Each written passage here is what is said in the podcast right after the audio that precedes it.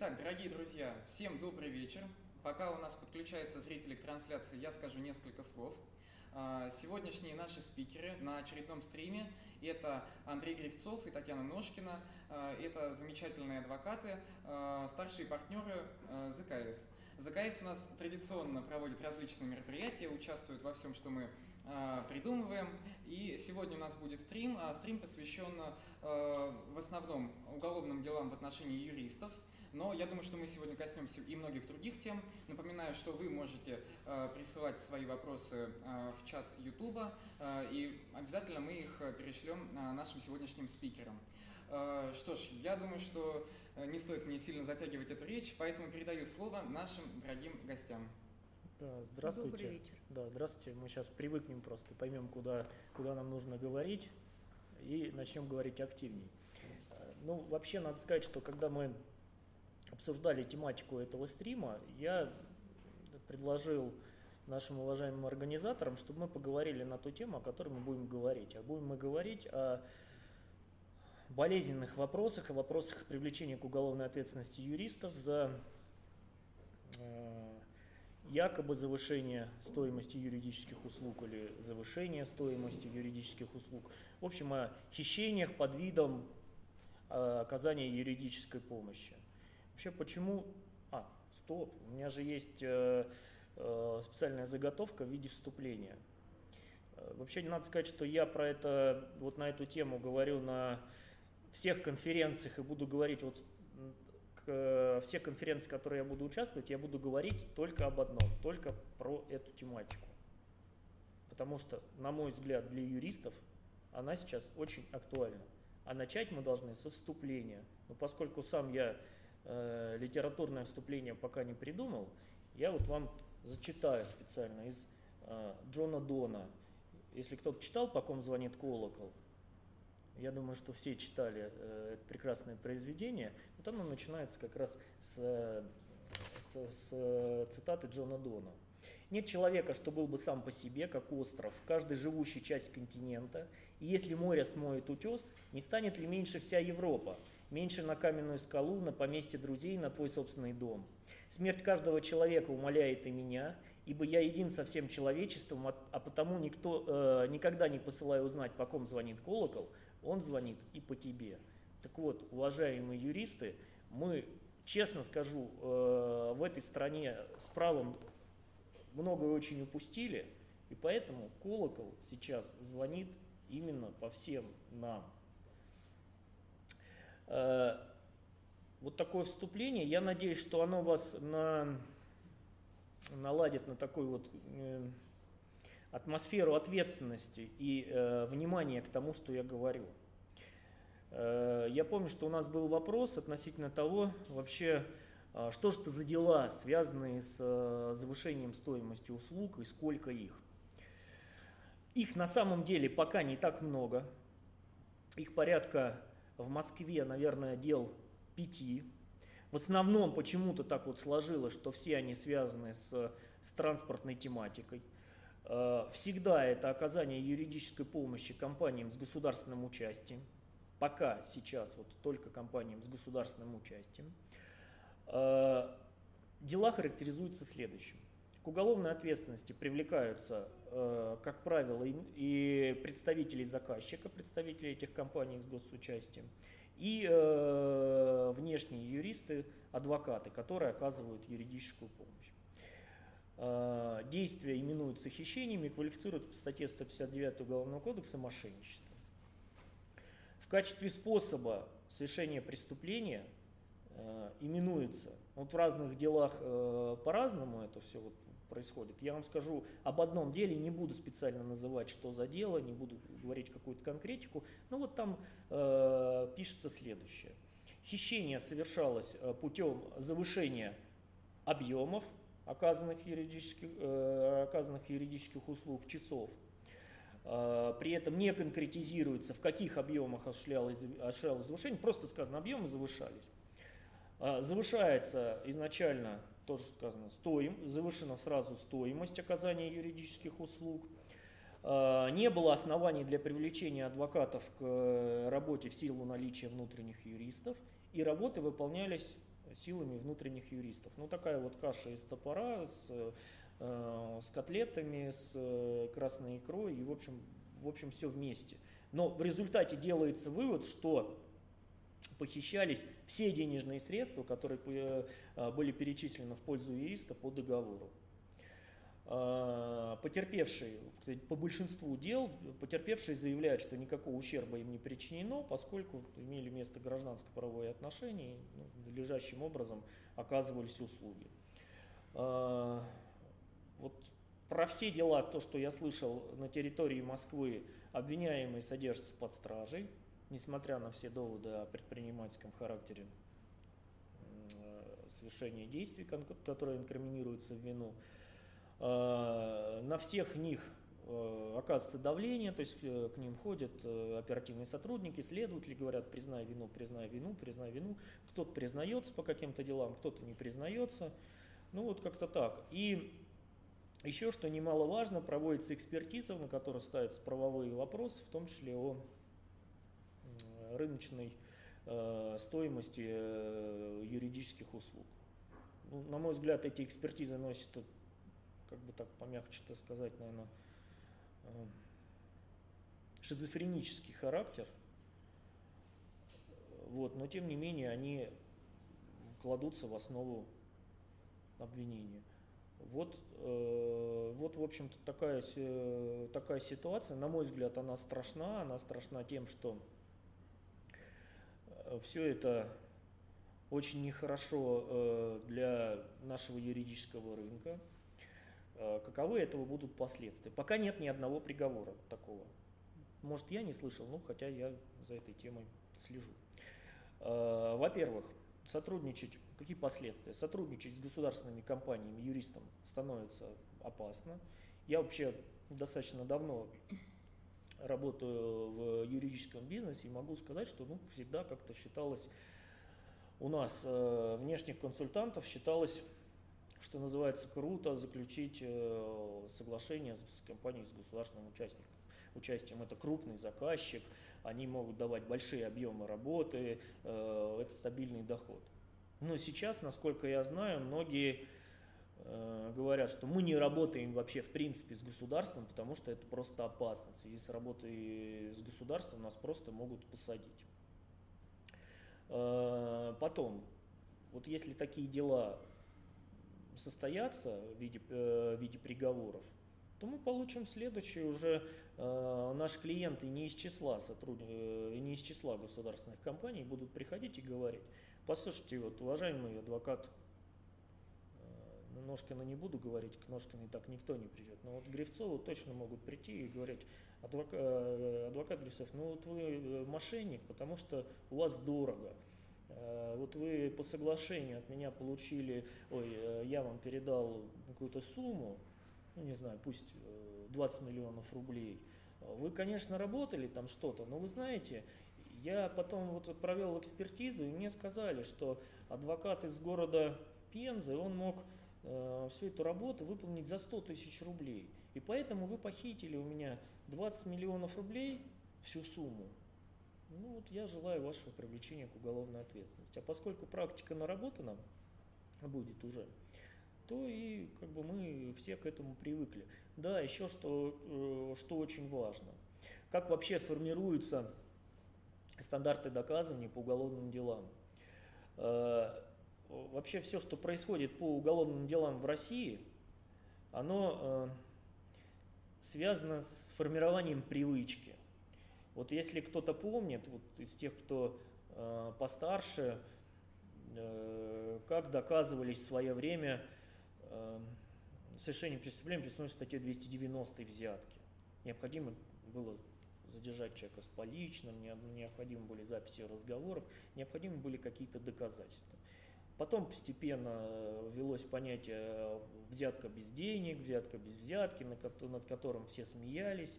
Э, состоялось несколько знаковых приговоров, громких, Ну а потом те следователи, которые входили в состав следственной группы по этим делам, они разъехались по своим регионам и стали говорить, послушайте, ну вот если по этому делу, если такого уважаемого чиновника осудили э, за взятку без взятки, вот просто на показаниях э, заявителя, взяткодателя, ну а почему, почему нет?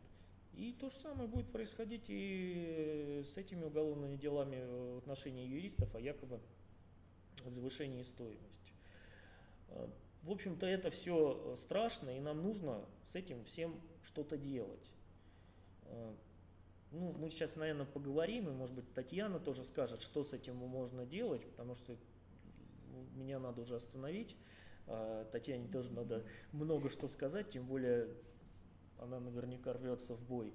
Э, но первое, что я хочу с этим делать, это рассказывать всем о том, что так происходит, и говорить, ребята, так нельзя. И я очень хочу, чтобы все, кто слушает нас очно, смотрит э, этот эфир, чтобы вы все посмотрели, обсудили со своими однокурсниками, со своими учителями, э, со своими коллегами, с теми, кто работает э, в правоохранительных органах, кто ушел в судебную систему, кто работает адвокатом. И надо уже сказать, ребята, вот так нельзя. То, что происходит и по уголовным делам в отношении юристов, и вообще, в принципе, то, что происходит с правоприменением в э, нашей любимой сфере уголовно-правовой, вот так нельзя. И поэтому мы должны с вами рассказывать друг другу, что так нельзя. Ну, а теперь, наверное, Таню что-то скажет. Я, ну, и, да, Андрей, тебе всегда очень сложно дополнить, да. потому что Андрей у нас говорит красиво mm и очень подробно и интересно. И здесь я, естественно, полностью его поддерживаю. Но, наверное, хотела бы, знаешь, что еще дополнить, что пока мы будем друг другу рассказывать, конечно, еще не мешает нам очень внимательно относиться к составлению договоров с, ну, соответственно, юристом с внешними консультантами, а нам, консультантам, тоже внимательно проверять э, содержание договоров, потому что это же тоже будет являться предметом э, расследования, и следователи потом тоже будут смотреть именно, какие конкретно услуги оказывались, и нам будет потом очень важно показывать и доказывать, что эти услуги действительно не могли выполнить те специалисты, которые так называемые инхаусы. Э, и для этого им было необходимо привлечение внешних консультантов. И вместе с тем важно, чтобы к этим договорам была еще, были подложены еще же, мы же обязательно должны делать и акты, и описание наших работ, отчет о проделанной работе, какая-то переписка. То есть вся вот эта доказательная база, мы всегда должны думать, когда, зная, что уже такая проблема существует, всегда смотреть на это глазами, как говорю, многие любят говорить, следователь, что это может все попасть на стол следователю и журналисту. А, поэтому здесь э, все, что может явиться в последующем доказательством, к этому нужно э, особое внимание обращать. И э, здесь, начиная от э, корпоративной переписки до всех документальных подтверждений выполненных работ. Потому что, к сожалению, действительно, эта проблема, она уже не совсем новая, эта проблема. У меня уже было такое дело достаточно давно. И были привлечены уже к уголовной ответственности, есть, был приговор в отношении э, достаточно э, крупной юридической аудиторской компании о том, что они якобы выводили таким способом деньги из, из компании путем, что работы все выполнялись внутри компании, а ими договоры были фактически составлены для прикрытия э, просто вывода денежных средств. И здесь еще важно заметить, кстати, что вот в последнее время тенденция, что это начинается еще с проверки прокуратуры, что очень часто именно приходит прокуратура, у них есть это как некое обращение, что вот такие, они могут, вот последнее, кстати, очень громкое тоже такое дело, что они, например, из средств массовой информации, например, прокуратура что-то узнает о том, что какой-то заключен договор между компанией, государственной компанией и юридической фирмой, и на основании уже этих данных они могут прийти, изъять документы какие-то, начать э, свою проверку, которая в итоге выливается представлением уже правоохранительные органы, которые обладают правом возбуждения уголовных дел. Поэтому уже на этом этапе нужно, если вдруг прокуратура приходит, уже очень к этому внимательно относиться. И это уже первый звоночек к тому, что Ну, если, да, да, если прокуратура приходит, надо уже, мне кажется... Уже, в принципе, да. Уже колокол прозвенел. Колокол прозвенел уже, прозвенел, да. Ну, вообще, кстати, вот к этому тезису по поводу того, что я абсолютно согласен, что нужно вычитывать договор, естественно, там э, чистота составления актов, правильный биллинг, это все совершенно, совершенно правильные вещи, и ну, как бы это любой юрист должен делать. Но э, вот могу сказать так, это не спасает. Вот сейчас mm-hmm. это сейчас это не э, сейчас это не спасает. Это не панацея, нет. Но да. мы же все равно должны хоть что-то делать. Мы же должны нет, готовить. Это, да, да. Это, это однозначно спасает, наверное, пока только одно вообще в принципе не не работать с государством. Что касается вот этот тезис, мне очень нравится, эм, особенно при привлечении адвоката. Адвокату говорит, а вы э, мошенник, потому что э, у того клиента, который вас привлек, есть внутренние юристы. Ну окей, с точки зрения которого, клиента, который привлек, ну может быть там можно поставить вопрос целесообразности. Но давайте себя поставим на место адвоката. Ко мне обращается клиент. Мне, честно говоря, вот ну, все равно мне предлагают работу, говорят, «А вы можете выполнять эту работу, я буду платить вам деньги. Я говорю, да, я могу выполнять эту работу. Никаких договоренностей коррупционного характера у меня с, с клиентом нет, э, никаких откатов, распилов, ничего нет. Я выполняю эту работу. Потом мне приходят и говорят, а вот вы знаете, вы не должны были выполнять эту работу, потому что там есть внутренние юристы. Да ну мне ее, мне ее поручили, мне за это платят э, деньги. Почему вы говорите, что э, я похищаю деньги. Я вот недавно на э, почве этих размышлений там написал маленький рассказ, у меня есть ну, такое хобби, я иногда вот что-то облекаю в такую полулитературную форму. Ну, я всегда, я со следователем тоже разговариваю, говорю, ну, а вот скажите, вот вы сейчас расследуете уголовное дело, потом приходит, э, вас увольняют или, ну, не знаю, передают это дело другому следователю и вдруг говорят, а вы знаете, вы не должны были это дело расследовать. Ну вот вы там занимались, э, вы провели 300 допросов, 17 э, экспертиз, но это было никому не нужно, вас об этом как бы никто не просил. Вы будете говорить, подождите, я ходил на работу? Ходил. С 9 до 6? С 9 до 6. Э, я вот следственные действия проводил, смотрите, проводили, но это было никому не нужно. После вас это дело вообще э, было прекращено. Кому это было нужно? Значит, вы похитили свою заработную плату. Мне всегда говорят, ну вы же и утрируете. Нет, мы ничего не утрируем, логика точно такая же, связанная с... Эм, и, кстати, знаешь, еще тут пример да. такой, может быть, когда из одного органа прокуратура изымает, передает другой орган. У меня тоже такие были дела. Сначала в, в рамках эм, Э, дело расследуется органов Министерства внутренних дел, да, потом передают в Следственный комитет. И Следственный комитет начинает ровно аналогичные все следственные действия проводить, потому что к ним поступило новое дело, и то, что уже следователь предыдущий делал, ну, это уже, ну, я, согласитесь, это же практически я, всегда так и бывает. Да, я вот вам могу, могу рассказать ощущение следователя, я же долго был, был следователем, мы на, на, про это тоже можем немножко поговорить. Вот ни один следователь не любит то дело, которое ему передается от другому следователю. Потому что он всегда говорит, как бы оно там не было расследовано, всегда говорит, «Э, ничего не делал, значит, не туда, э, не туда расследовал, э, все плохо, боже мой, зачем мне это дело? Ну, вот то же самое, вот он получит дело и скажет, вот тот следователь предыдущий ничего не делал, давайте возбудим в отношении его дело, потому что он похитил. Ну, слушай, вот скажи мне, знаешь, еще такой у меня тоже вопрос время мучит, а вот мы с тобой как уголовный адвокат, у нас немножко лучше же, наверное, ситуация, потому что внутренний юрист, он же не может выполнять ту работу, которую мы делаем, поскольку у него нет хотя бы с того же самого статуса. С точки зрения закона или с точки зрения того, что происходит? Ну, вот. с точки зрения закона, наверное, мы все понимаем, да, это то, что а, происходит. Нет, э, с точки зрения того, что происходит, вот э, то дело, которое я упоминал, там в том числе привлекается э, к уголовной ответственности адвокат, который оказывал юридическую помощь в области уголовного права, сопровождал свидетелей, участвовал в следственных действиях. То есть э, штатный юрист компании не мог эту работу выполнять.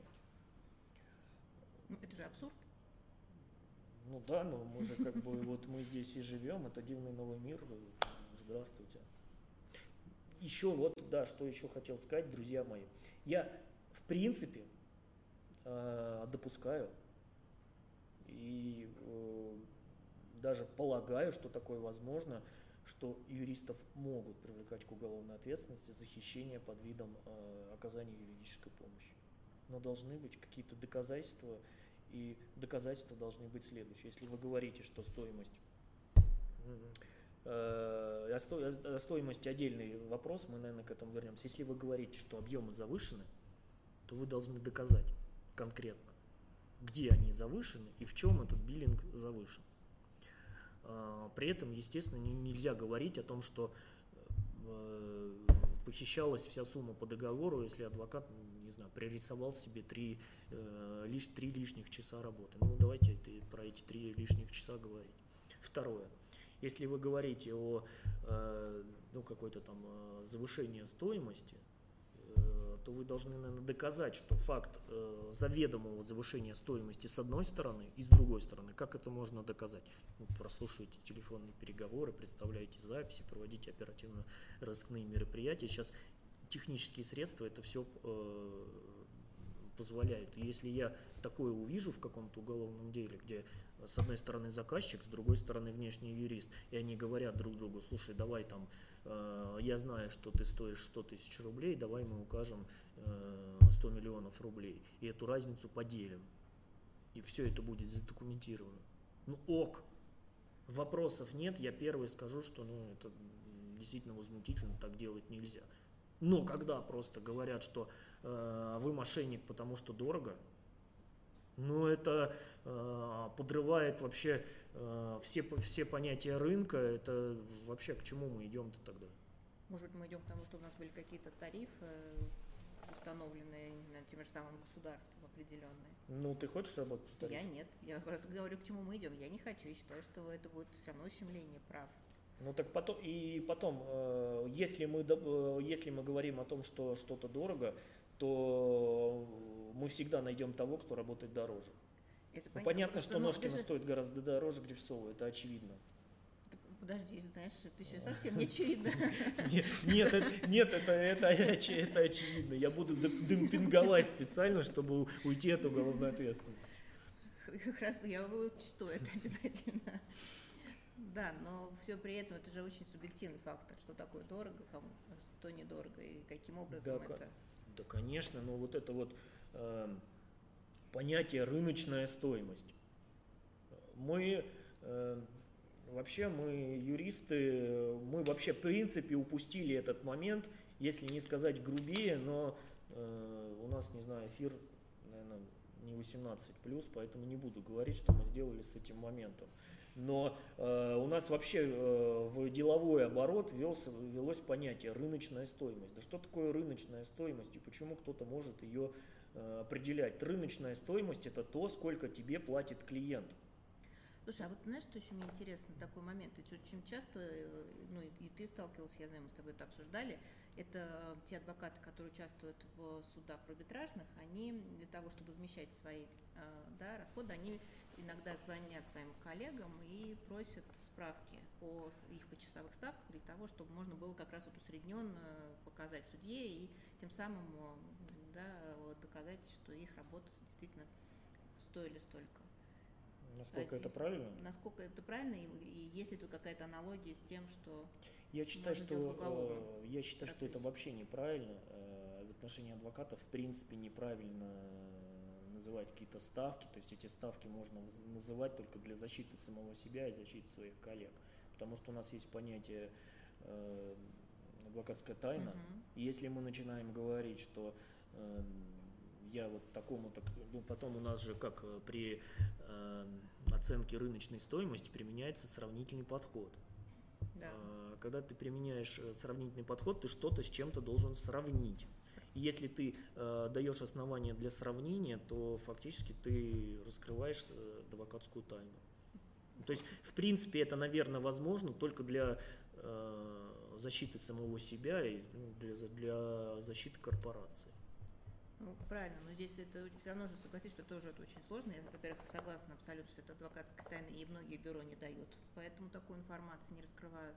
А потом вот, то, что ты говорил, э, следователи проводят э, экспертизы, и они берут не обязательно такого же уровня бюро, предположим, да, или московские, иногда берут и региональное бюро, где действительно намного дешевле. Ну, так, ну, всегда, най- всегда найдется тот, кто дешевле, всегда найдется тот, кто дороже. Но опять Давайте э, утрируем. А следователи, они откуда берут информацию? Они что, запрашивают эти бюро? А, откуда берут информацию, я скажу. Да, да э, интересно. Значит, они берут, э, э, находят какие-то интернет-сайты, ну, это же экспертиза проводится. Да, да, да, вот, да. Находит, вот находит, находится интернет-сайт, э, какой-нибудь там, не знаю, услуги адвоката, э, участие в уголовном деле, 30 тысяч рублей за стадию. Вот они берут это и, и сравнивают. Что это за ну, адвокат? Это, а что это вообще за стадия? Какое уголовное дело? Оно может быть разной сложности. Ну, может быть уголовное дело, где один обвиняемый, там ну, два тома, а может быть уголовное дело, где восемь ну, обвиняемых. Ну, конечно, Тань, ну ты же адвокат, ты же понимаешь, о чем мы говорим. А может вообще такое произойти, что э, к вам обращается клиент, э, я тоже на какой-то конференции спорил, мне говорили, что вот, ну, как вот должны быть какие-то там рыночные ставки. Да их не может быть, в принципе. Ну вот обратился к, к тебе клиент.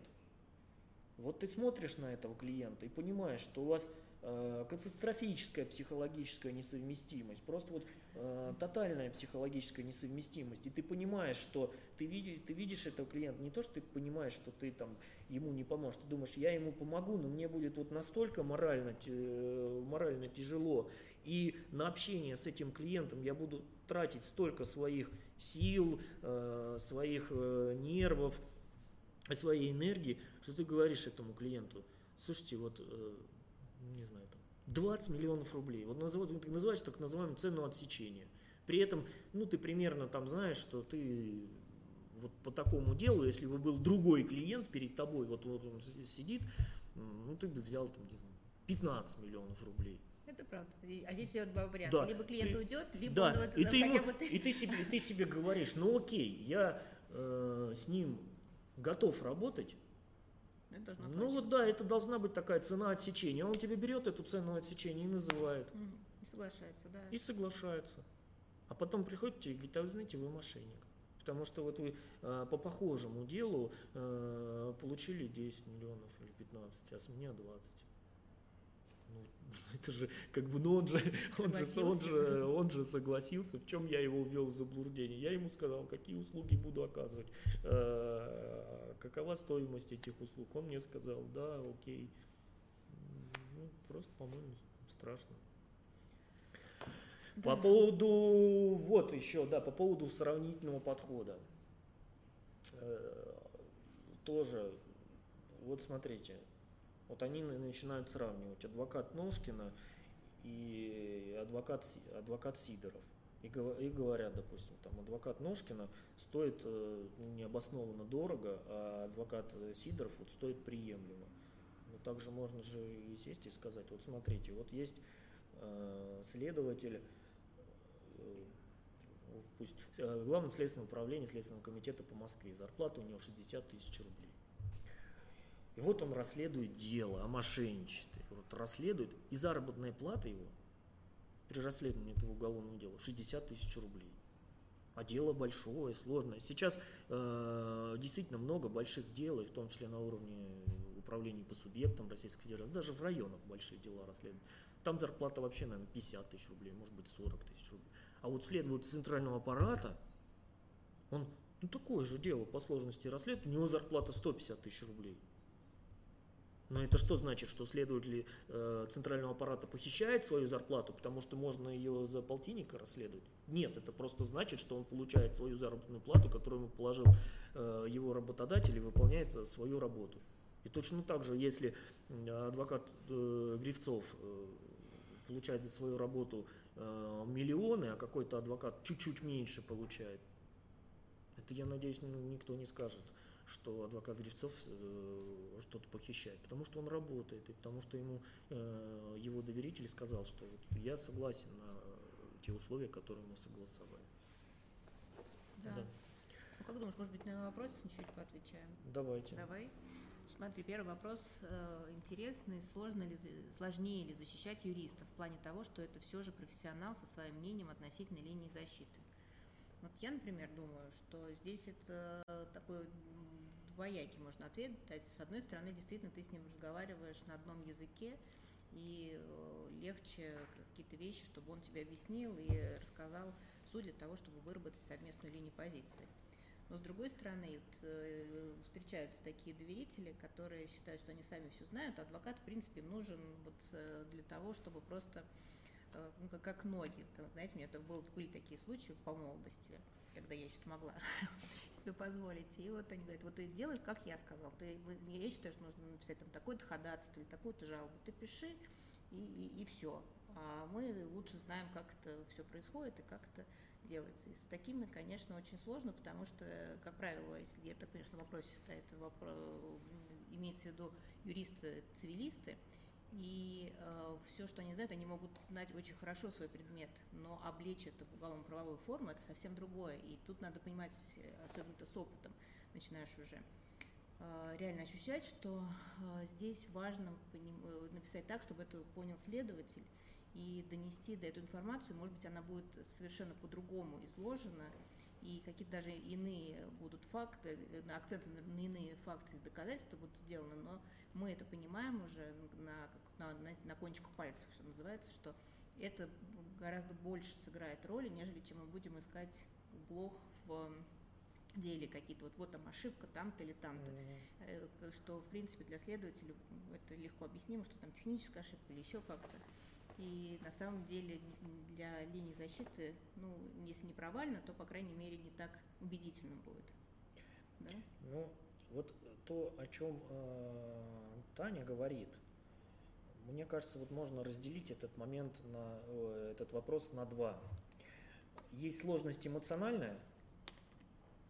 Ну, вот с эмоциональной точки зрения 100% всегда юриста защищать сложнее, потому что ты начинаешь отождествлять себя с собой и появляется вот этот вот личный субъективный момент. Ты заживаешься человеком, с человеком, и ты понимаешь, ну, ну вы видите, да, я достаточно эмоционален сейчас. Почему? Потому что тема для меня личная, потому что, ну, фактически-то речь идет в том числе и обо мне, о Тане, обо всех нас. А если речь идет о строителе, ну, я уже так говорю, да, ну, что тут как бы такого, да, понятно, что у нас на любой стройке есть хищение. А когда речь идет о юристах, я говорю, ну какие хищения с, с юристами? Поэтому эмоционально, конечно, сложно. А сложность клиента, ну клиенты бывают разные, и это далеко не всегда зависит от наличия юридического образования, от ну, каких-то специальных познаний. Бывает э, профессионала защищать легко, потому что он говорит на одном, одном языке. Но в целом практически все люди, э, когда сталкиваются с уголовным преследованием, они ведут себя более-менее одинаково. Более-менее есть, э, есть определенные нюансы. Но в целом, конечно, все боятся, всем это не нравится, все сильно переживают, никто не хочет, чтобы их сажали э, в тюрьмы. Поэтому все примерно так вот одинаково реагируют. Ну, есть, конечно, нюансы. Я достаточно много защищал не только гражданских юристов, но и адвокатов по уголовным делам, ну, тоже все, все по-разному себя ведут, как адвокаты говорят, есть хорошие клиенты, есть э, плохие клиенты. Точно могу сказать, кого очень сложно защищать, это самого себя. Я этим немножко занимался, это, конечно, вот, вот это просто катастрофа.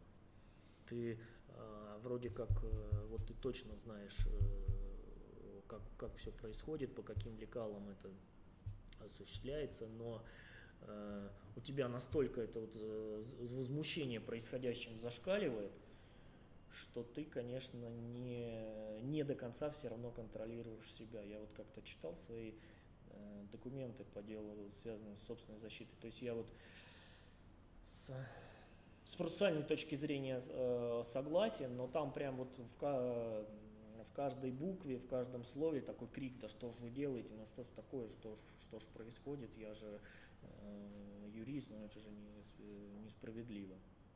Ну вот как-то так. Да. Ну, ты можешь со всех сторон рассказать про это. Вообще со всех сторон. С точки зрения следователя могу рассказать. Э, немножко с точки зрения прокурора, с точки зрения клиента, адвокатов могу рассказать. Мне, кстати, кажется, я хороший клиент был всегда. Ну, Вот, и с да, точки правда, зрения самое адвоката. ключевое, главное, что был. Да, не, это, это точно, да. Да. А, так, что на следующий можно ли советоваться с клиентом по той же линии защиты? Ну, я не очень поняла вопрос, это, наверное, похож на первый. Ну, наверное, а- с клиентом надо вырабатывать совместную какую-то. Во-первых, во-первых, э, да, начнем с того, что мы, как адвокаты, можем консультировать и давать какие-то рекомендации, как нужно правильно что-то сделать. Ну, какие-то процессуальные моменты, конечно, это мы делаем, и мы лучше это знаем. Но в любом случае все решения принимает сам доверитель, потому что мы за них при- принимать решения не будем. Иногда бывают такие дела, где нужно понимать, либо вот э, можно там признать вину и пойти по одному пути, либо биться до конца, не признавать и пойти по другому. В принципе, тоже более длительному, например, пути, но понимая, что здесь э, результат может быть э, там, лучше. Мы можем все эти варианты доверителю рассказывать, а уж принимать решение только ему. И, как раз это тоже очень важно, потому что иногда бывает, и тоже у меня был, у меня, слава богу, нет, но мне рассказывали коллеги э, такие варианты, когда говоришь, ну, приходит клиент и говорит, ну как же, вы же, вы же мне сказали так делать, так-то и так-то, я вот сделала, на самом деле, вот я пришел к другому адвокату, он мне говорит, не, все неправильно, и нужно было вести по-другому. И тут как раз вот это очень важно, чтобы изначально доверитель понимал, что все решения принимает только он. И он может, там, если он не доверяет, например, тебе как адвокату, ему надо всегда сказать, ну, послушайте, рынок большой, вы можете пойти в соседнюю дверь, там, наверное, какой-то более высокопрофессиональный сидит адвокат, и тогда посоветоваться с ним, или там, как сейчас модно сейчас second opinion какой-то Мгм. взять, и очень многие этим тоже сейчас, я знаю, пользуются, и ко мне приходили тоже, хотя я очень не люблю, потому что тут, когда метание происходит, это э, люди только сами себе, мне кажется, сложнее э, делают ситуацию. Но вырабатывать ее, конечно, нужно вместе. И даже более того, я вам скажу, вот у меня были такие случаи, когда мы все знаем, да, что мы сами не можем, даже если там, предположим, доверитель не нравится, в какой-то момент мы понимаем, что он действительно там виновен и там сделать ничего невозможно по делу, мы сами отказаться не можем по закону, может только доверитель. Но при этом, нет, например, даже у меня было такое тоже в практике дело, э, когда мы просто приходим и говорим, «Вы знаете, все очень хорошо, все замечательно, но вот ту линию защиты, которую вы от нас требуете, я просто вот ее не чувствую и понимаю, что мы, это придет к провалу, поэтому я так делать не буду, потому что это противоречит всем моим, как бы, моему существу и всем моим вообще принципам и знаниям. Поэтому, вот, поскольку у нас с вами расходится здесь понимание линии защиты, поэтому мы с вами просто в принципе не можем работать, я просим там, отказаться от наших услуг. И здесь вот очень важно, чтобы вот именно был какой-то э, такой вот кооперация какая-то, иначе это, особенно по уголовным делам, хотя, наверное, гражданские юристы скажут, что у них то же самое, но, на мой взгляд, все-таки уголовные дела, они такие более личностные, они такие более интимные, если можно так сказать. И тут очень важно, чтобы было такое вот единение между доверителем и э, и адвокатом. И адвокат еще, на мой взгляд, очень важно, чтобы он переживал это через себя. Хотя, конечно, это очень тяжело, я по себе знаю, потому что я тут все дела, мне всегда говорят, ну как же так, у тебя столько нервных клеток-то не будет. Но не переживать его, если э, это тоже очень чувствуется, и когда ты к этому относишься, а, ну просто как к работе совсем и цинично, ну не получится такого эффекта, как, как при ином подходе. Ну, я тут только соглашусь, э, с клиентами не просто нужно, можно советоваться, это они с нами советуются. Э, Решения действительно принимают они. И на самом деле самая тяжелая адвокатская история, э, помимо поражений, помимо каких-то несправедливых судебных решений, это понятно, что это просто ужасно, ты умираешь после такого решения.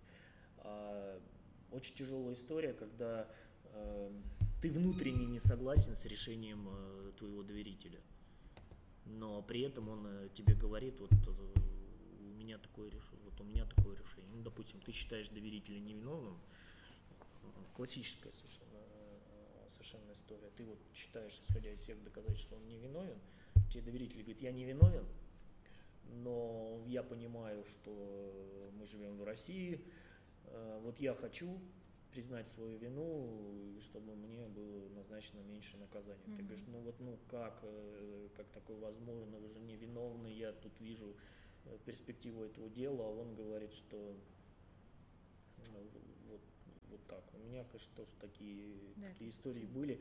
Они ужасно с эмоциональной точки зрения даются.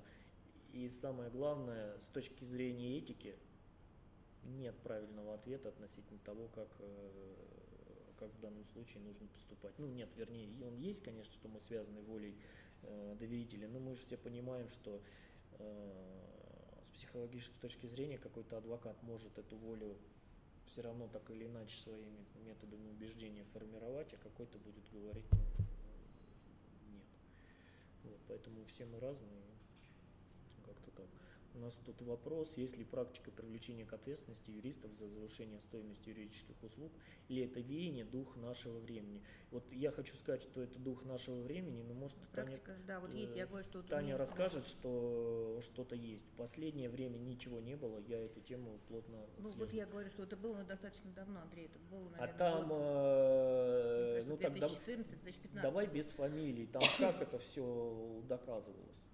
Я не, я не была участником, я, ко мне это был просто мои достаточно э, близкие знакомые, и я просто, они приходили ко мне консультироваться, но это в Питере было Мгм. дело, и, и насколько вот я понимаю, что как бы основное было, как доказывалось, я не знаю, я могу сказать, что суть была какая, что следствие считало, что все работы проводились внутренними юристами, Ну, Это а бред. договоры были заключены с внешними консультантами только для прикрытия вывода денежных средств с компании.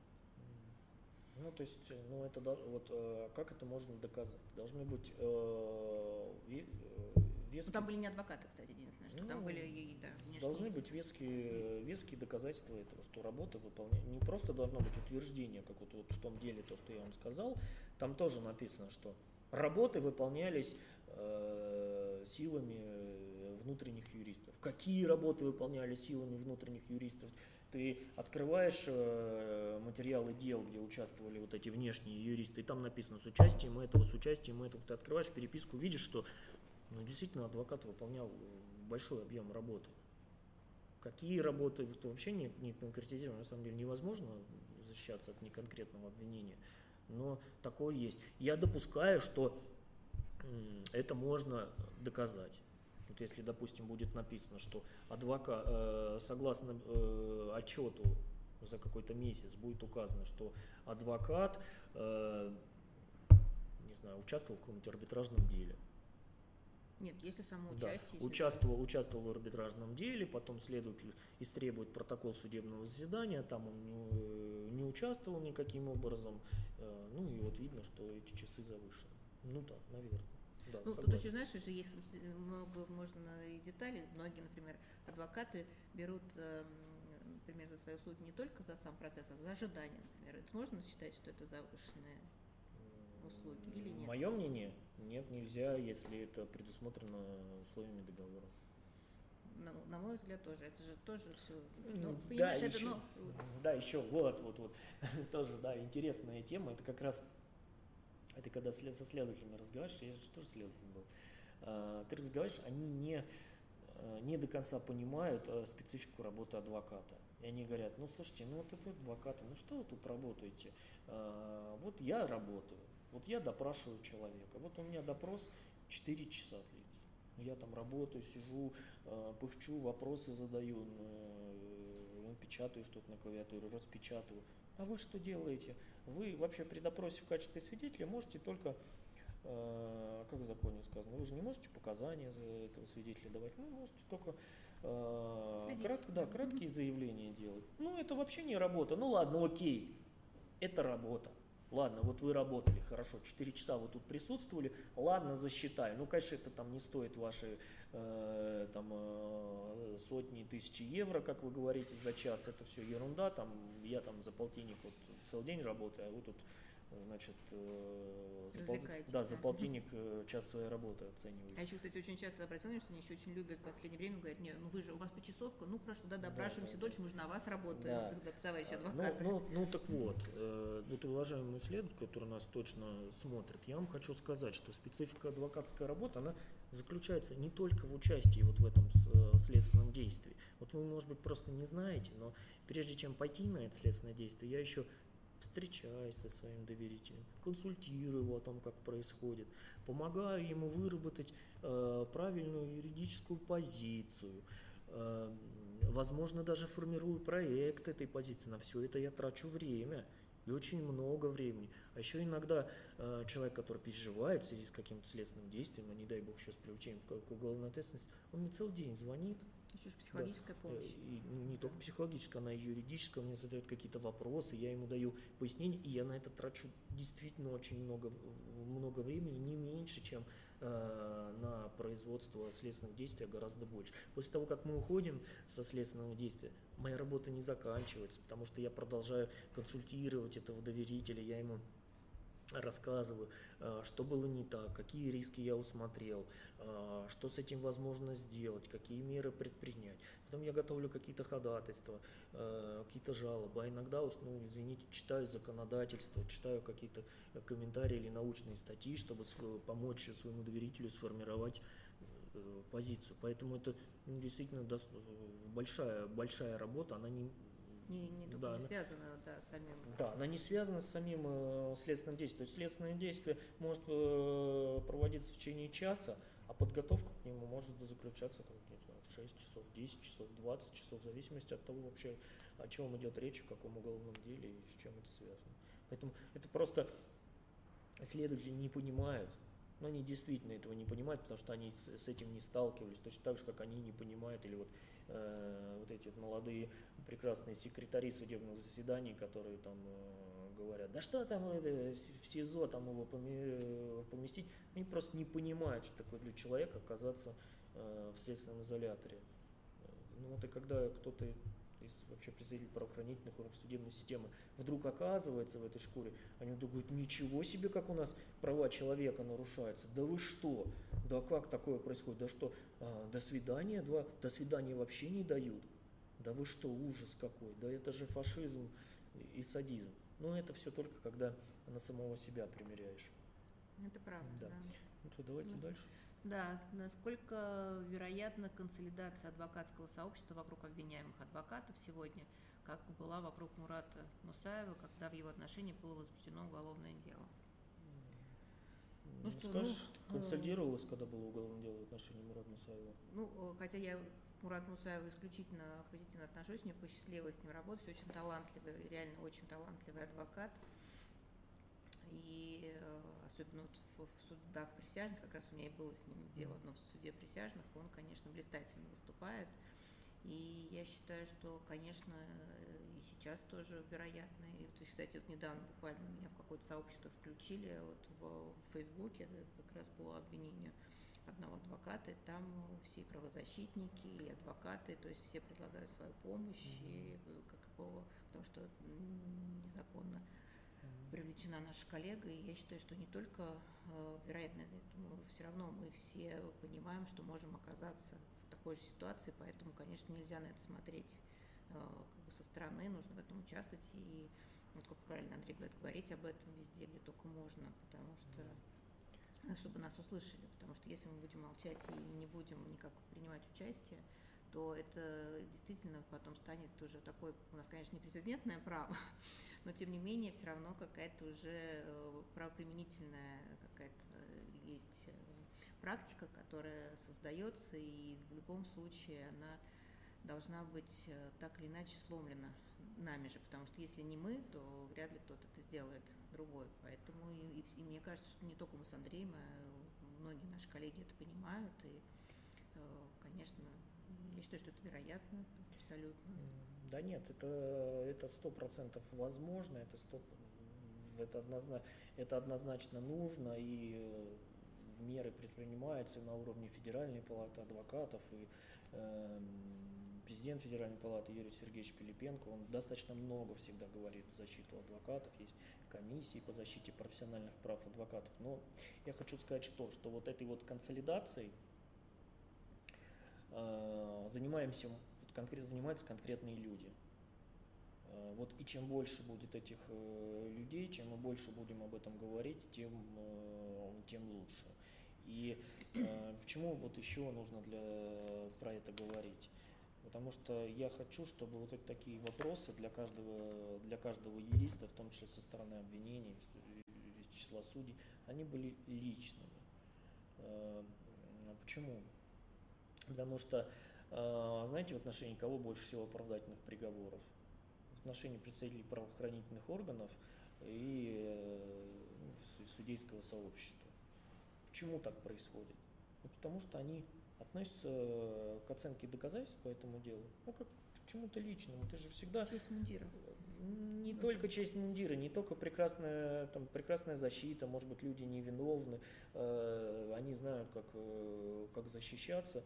Ну и когда э, следователь смотрит на такого же следователя, привлеченного к уголовной ответственности, он, конечно, вольно или невольно, он с ним солидаризируется так или иначе. Mm-hmm.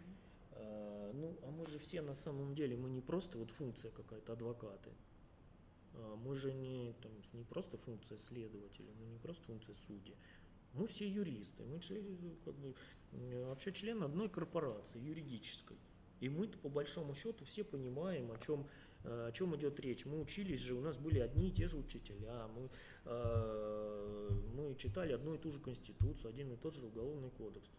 Ну вот, ну почему-то одни юристы э, считают так, а другие юристы считают вот иначе. Ну было бы хорошо, если бы э, те юристы, которые считают иначе и учатся, учились когда-то с теми, кто вот э, сейчас э, дает такую оценку, они просто сказали, ребят, ну это ну, неправильно, не, э, не просто э, неправильно, нечестно, если с вами так будет происходить. Вот сейчас э, вы нас так, дальше вас также будут за какие-то зарплаты завышены. Ну так нельзя просто. Так, возможно ли впоследствии при отказах юристов сотрудничать с государственными органами начаться добровольно-принудительная работа на госорганы, наподобие адвоката по назначению, только для представления интересов госорганов? Не знаю, что скажешь какой сложно. А... Ну, э, не знаю, я думаю, что, наверное, вряд ли мы дойдем до такого. Я так э, склонна думать. Понимаете? А, вот... а как нас будет просто принудительно, добровольно-принудительно нас ну, только нет, ну так же, как нет, ну тут понятна аналогия, точно так же, как адвокаты по назначению, когда они защищают людей, которые не могут оплачивать э, услуги адвоката, вот они же, они же работают, и адвокат ну, просто... Это, ну, это же не, они же не принудительно работают, у нас же в любом случае любой адвокат, он да, по назначению может не, не, не работать, вернее, любой адвокат может не работать по назначению, если он платит э, некие отчисления Нет, ну может, но кто-то же, кто-то же кто хочет, а кто-то же также но... захочет на работу на государство. Так это же все добровольно. Но, да, ну, я, в принципе, я нет, в принципе, наверное, это возможно, и может быть даже установят э, ставки, какие-то, не знаю, там по тысяче рублей в час вы будете участвовать в сложных арбитражных делах. Ну, такое, в принципе, возможно. Но, э, мне кажется, вот в чем проблема, что у нас бизнес настолько завязан на государство, у нас вообще, в принципе, никакого, никакого бизнеса э, нет в таком в нормальном понимании. У нас все деньги, они как бы государство. И даже если ты вдруг какой-то гениальный а, предприниматель и что-то изобрел, ну как только у тебя становится много денег, тебе приходит государство, и так или иначе ты с ним завязываешься. И по-другому быть не может. А управляет э, всеми этими процессами не люди, понимающие вообще, что такое бизнес, а те люди, которые, ну, не знаю, не просто в Советском Союзе Э, жили мы все, я родился в Советском Союзе, но привыкли и живут по каким-то самым страшным, таким самым отвратительным чертам Советского Союза. И вот они говорят, да и что там, вот как бы, ну а зачем тут вот государству адвокат э, Татьяна Ножкина? Зачем государству адвокат Татьяна Ножкина? Ну это не надо все. Зачем? Ну прекрасно у нас давайте из ближнего зарубежья адвокатов приглашать. Как? Это же дешево, как бы. А, рез... а вот это вот там, э, что вы рассказываете, вы красиво будете выступать в судах, это не надо. Да нам, в принципе, и суды. Ну, то есть ты думаешь, это институт такой государственных адвокатов?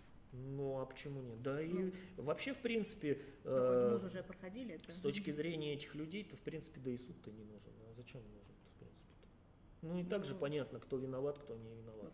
Принципе, вообще можно упразднить многие институты. И... Ну, а, собственно, зачем, э, э, зачем это вот, вот это судебное разбирательство? Это волокита. Ну, э, у нас же давно вот по всем этим громким уголовным делам не было оправдательных приговоров. Ну, не было же. Вот какого-то чиновника задержали вот с помпой. Ну, и, в принципе, можно и все дальше это э, понятно. А тогда зачем адвокаты? Они не нужны. Нет. Ну да. Ну или э, помнишь, как было? То... Э, Это помнишь, как фильм Огнева, когда вот там это же было, что я юрист, я прокурор, вот адвокатам не можно не поверить, но адвокат это тоже я. Ну, вот как раз это, мне кажется, вот очень актуальный. Ну, или вот скоро, э, может, и так будет, что э, адвокат это тот, кто встает и говорит, да, безусловно, обсудимый виновен, ну, я с этим полностью согласен, но вот прошу его пощадить и не расстреливать. Ну, я не хочу, да, но я не хочу как бы да, не, на, навет нагонять на наших коллег, но иногда по назначению адвоката я видела, как они выступают, и, к сожалению, такое тоже случается, что они бывает, приходят. Э, иногда бывает так, что они просто вообще не выступают, а просто говорят, вот у вас ну, есть что-то, товарищ адвокат, сказать? Суд встает говорит, вот у меня есть справка, подпишите мой судодень, чтобы я получил. Бывает такое с адвокатами по соглашению тоже, которые занимаются соглашением. Все, все бывает, но на самом деле институт институт адвокатуры чем хорош, он, э, в принципе, на мой взгляд, достаточно адекватно с такими явлениями борется, он хотя бы какие-то меры предпринимает. Вот. Но я всего того, что вот тут звучит в вопросе, чтобы были установлены какие-то государственные адвокаты и государственные расценки, я не хочу. Я Нет. буду это до последнего кричать, что я не хочу. Помните, как это детский мультфильм-то был Маугли, когда говорят вот этих э, проклятых рыжих собак, их очень много, они очень сильны, и даже Хатки их э, боится, избегает. Э, вот, а нас там э, три, три волка, какой-то хромой медведь и пантера. И мальчик в одних трусах, но с таким кинжалом. Но мы все равно принимаем бой. Ну вот мы, значит, э, принимаем бой. Я буду в этом э, бою участвовать, пока я чего-то еще умею, могу. Ну, не знаю, может быть, проиграем, но зато, зато это будет... Красивый бой. Да, красивый, это, это будет красивая битва. Так, э, ну тут уже мы, наверное, отвечали, но все равно зададим, насколько распространена практика возбуждения уголовных дел завыш... завышенные гонорары в отношении адвокатов. Ну, она еще не очень распространенная, как уже Андрей сказал, но практика нарабатывается. Будет, я думаю, что она это сейчас вот именно такая будет тенденция нарабатываться. не будет она нарабатываться. Будет нарабатываться. Я вам рассказывал про практику взяток и без взяток. А, был такой прекрасный исследователь э, Денис Никандров, он правда был хороший исследователь, талантливый. А, и в каком году-то это было, наверное, 2007 год, что ли, было дело в отношении одного руководителя в Следственном комитете, и там как раз не было никакого задержания с поличным, там не было никакого факта. Я, насколько знаю, э, следователь Ник, э, Никанов, ну, действительно, действительно хороший следователь, действительно талантливый, он гордился тем, что он направил это дело в суд и был вынесен обвинительный приговор. А потом так уж получилось, что в отношении самого Дениса Владимировича, ну, через какое-то время, достаточно длительное, а, был вынесен э, приговор и там тоже не было предмета взятки. И он даже, ну, видимо, будучи опытным специалистом, понимая, что вообще происходит, безвыходность, безысходность борьбы, он даже признал свою вину и сотрудничал со следствием. Ну, то есть вот этот вот, а, как это хорошо бы сказать тогда, это, это мясорубка, которая вот она проворачивается, проворачивается, и даже тот человек, который ее проворачивает, он может туда упасть. И вот сейчас э, в эту мясорубку как раз попали дела, связанные с юристами, которых обвиняют в завышении стоимости. И чем больше будет таких дел, тем их будет больше, больше, больше, а потом ну, просто будем говорить, ну это как бы данность, да, здесь, здесь у нас юристов сажают. Ну еще раз, я этого не хочу и буду с этим бороться как могу и по тем делам, в которых э, я участвую как защитник. И, ну и вообще, в принципе, я буду всегда говорить, что это неправильно, несправедливо, нечестно и мерзко. Ну, а тогда что ты посоветуешь? Какие превентивные меры принимать для адвокатов, дабы не попасть в подобную ситуацию? знаете, я, я иногда провожу, я, конечно, не очень люблю семинары такие для бизнеса с рассказом, вот как, эм, как нам, значит, вот какие превентивные меры, как себя вести на обыске. Такой не очень люблю, я вот больше люблю защи- э, непосредственно защиту по делу. Но всегда, когда меня спрашивают, вот, говорят, какой рецепт? Я говорю, смените юрисдикцию. Работает сто процентов. Но это, конечно, э, шутка. Ну, наверное, не работать с государством, да, тоже, тоже, наверное, пока работает. Но что делать тем, кто уже... Кто уже есть да, заключенные кто... соглашения. Да. Ребята, у меня есть заключенные соглашения с государственными компаниями. Вот у меня их, э, они есть у меня. Что мне делать? Боюсь. Боюсь. Э, биллинг у меня прозрачный. Э, услуги я оказываю. Клиенты, ну, как бы, мне кажется, мной довольны. Я все делаю. Вот, ставки, может, ставки не завышаю, ставки не завышаю. Могу сказать, что э, даже иногда специально даже вот их меньше делаешь, чем вот, э, в отношении других клиентов. Но, ну, боюсь. Это как вот э, недавно только, ну, знаешь, да, у нас было как раз обсуждение, что же, что же делать. Мы вот э, не установить ли нам какой-то такой гонорар, такой гонорар. И мы как раз это обсуждали, я сказал, слушайте, ну вот, ну давайте возьмем все, все наши соглашения, какие, какие есть тогда, и будем э, всем показывать. Вот смотрите, у нас э, ставка такая. Ну это наша, наша ставка базовая. Ну как нам, как нам тут себя обезопасить? Ну, конечно, не вступать ни в какие коррупционные контакты, это однозначно, никаких откатов, распилов, взяток, коррупционных договоренностей, да, чтобы их не было да, представлять полные отчеты, да, выполнять работу. Ну, наверное, все. Ну да, то есть, конечно, таблетки такой нету от всех болезней. Однозначной, э, однозначной такой таблетки это вот одна э, смена юрисдикции. Ну, кстати, ты не слышал вообще в других юрисдикциях такое вообще бывает или? Я такого не слышала. Вот я тут на один форум в ближайшее время еду, и опять мы будем говорить э, на эту тему. И вот говорят, там обещают рассказать относительно про того, западный опыт? Да, про западный опыт, есть ли такое вообще понятие рыночная стоимость э, услуг. И тем более, ну, я просто я много работала, например, с западными адвокатами, и, конечно, понимаю, что они нам до них учиться с точки зрения того, что у них и ставки, конечно, намного выше, европейские. И и они берут э, не как мы, мы это берем вот исключительно за работу, и, а у них это и там... Можно пошучу? Да, Можно конечно, вот как, нужно. как следователь. Да мошенники, конечно, ну а, столько а? стоит, ну, ну куда? Мошенники, ну, мошенники. Ну куда? Поэтому, я вот тоже сколько... Вот, а почему не берут интерес следователи какие-нибудь западные компании для сравнения? А я думаю, я что, думаю, в принципе это надо распространить, ну хотя бы смешно будет. Да. Ну Чтобы ну, да. вот какого-нибудь э, там американского адвоката привлекли к уголовной ответственности. Ну, да. ну, ну или, по крайней мере, взяли бы его ставки такие, экспертизы. Не, ну такие цены, ну, ну абсолютно, конечно, ну, совершенно вопиющие. Я вот э, приехал, мне плакать хотелось. Вот в Австрии был последний раз, в Англии, э, общался, ну как-то мы разговаривали, сколько вы зарабатываете.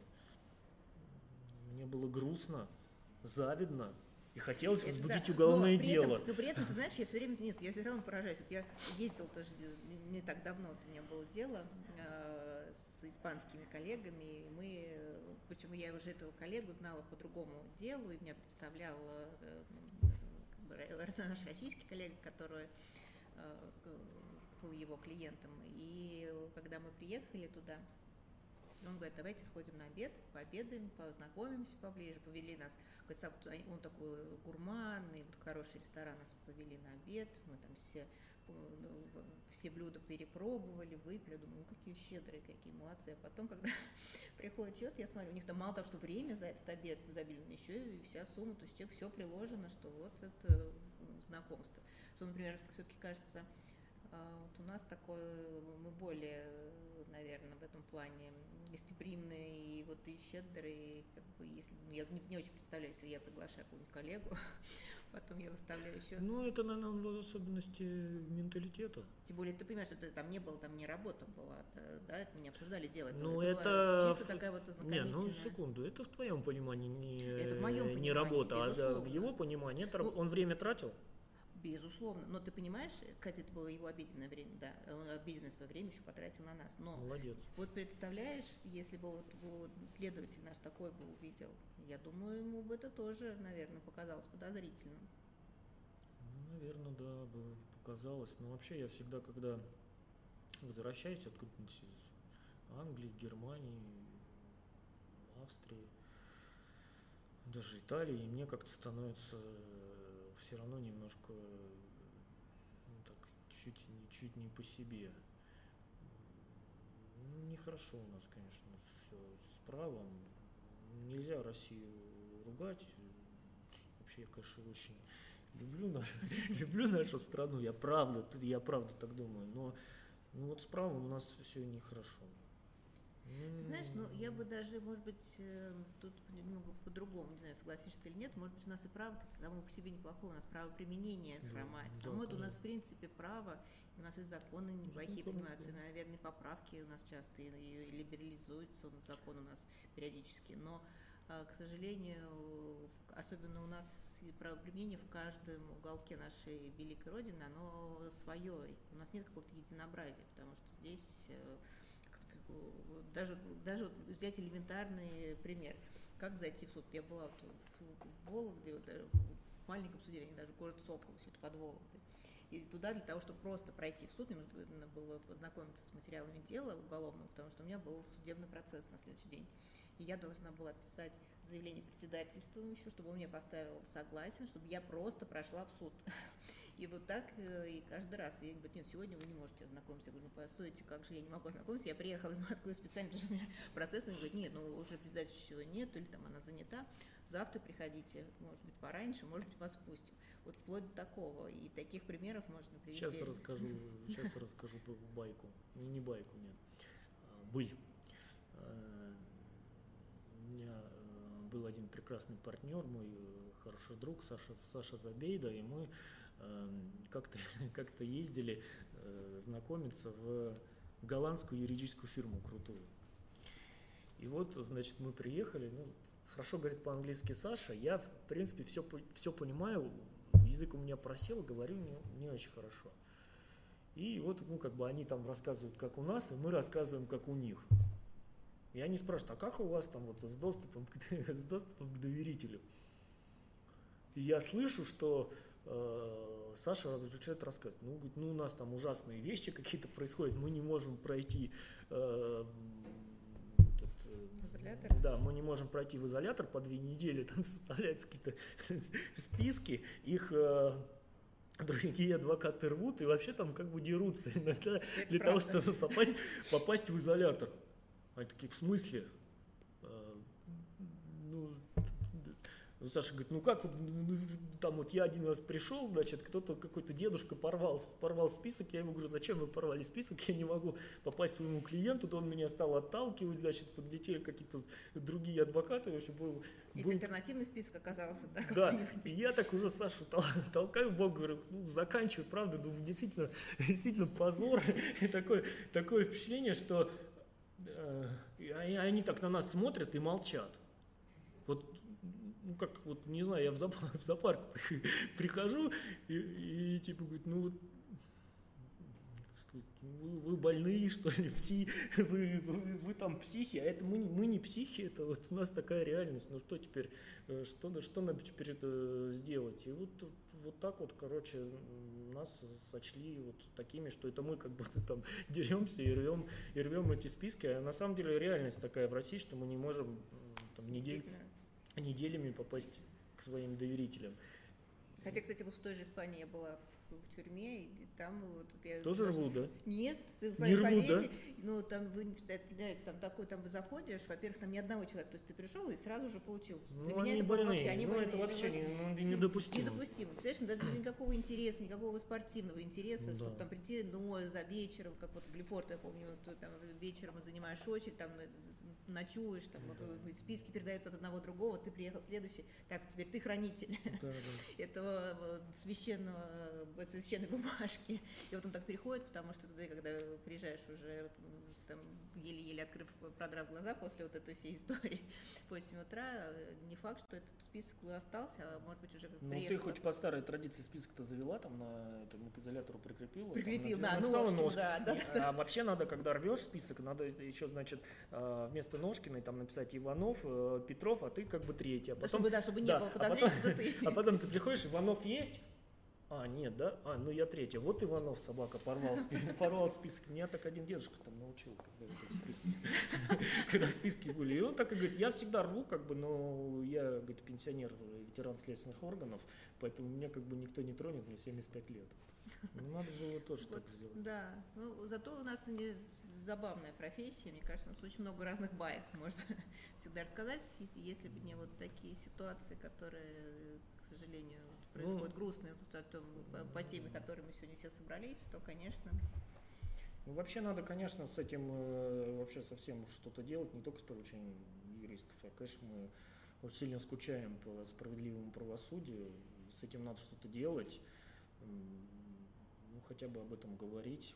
Наверное, нужно еще не перебью, знаешь, сейчас много передач есть, вот и справедливый суд или суд идет, и действительно и люди некоторые понимают, как все происходит в жизни. У меня да. есть реальная, реальная история, когда к моим коллегам обращались, их доверители говорят, я хочу вот в тот суд, который в телевизоре, потому что там есть оправдательные приговоры.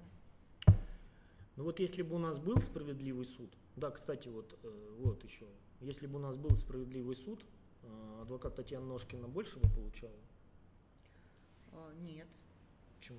Почему? А это никак не зависит. Да, вообще. Просто я думаю, что... Нет, я думаю, знаешь, что ты была немножко... бы миллиардером. Здесь по-другому. Просто, если знаешь, это тоже всегда смешно смотреть иногда. Как вот я сейчас уже не помню название э, про сериала какого-то российского про, про адвоката. И там, э, когда к нему приходят доверители, он начинает о себе рассказывать, говорит, сколько статистика, сколько у меня выигранных дел. И мне все время это очень смешно смотреть, потому что понимаешь, что если мы будем вот так, по такому рейтингу, как бы, да, себя рекламировать, то, наверное, это... А, нет, ну, Тань, ну как, ну, ну что значит, понятно, что никаких рейтингов быть не может, и понятно, что ты не можешь гарантировать результат, но э, когда ценится юридическая работа, а сейчас у нас далеко не всегда в России же ценится юридическая работа, сейчас у нас э, до сих пор востребованы вот эти вот решения вопроса, вы можете мне дать гарантию.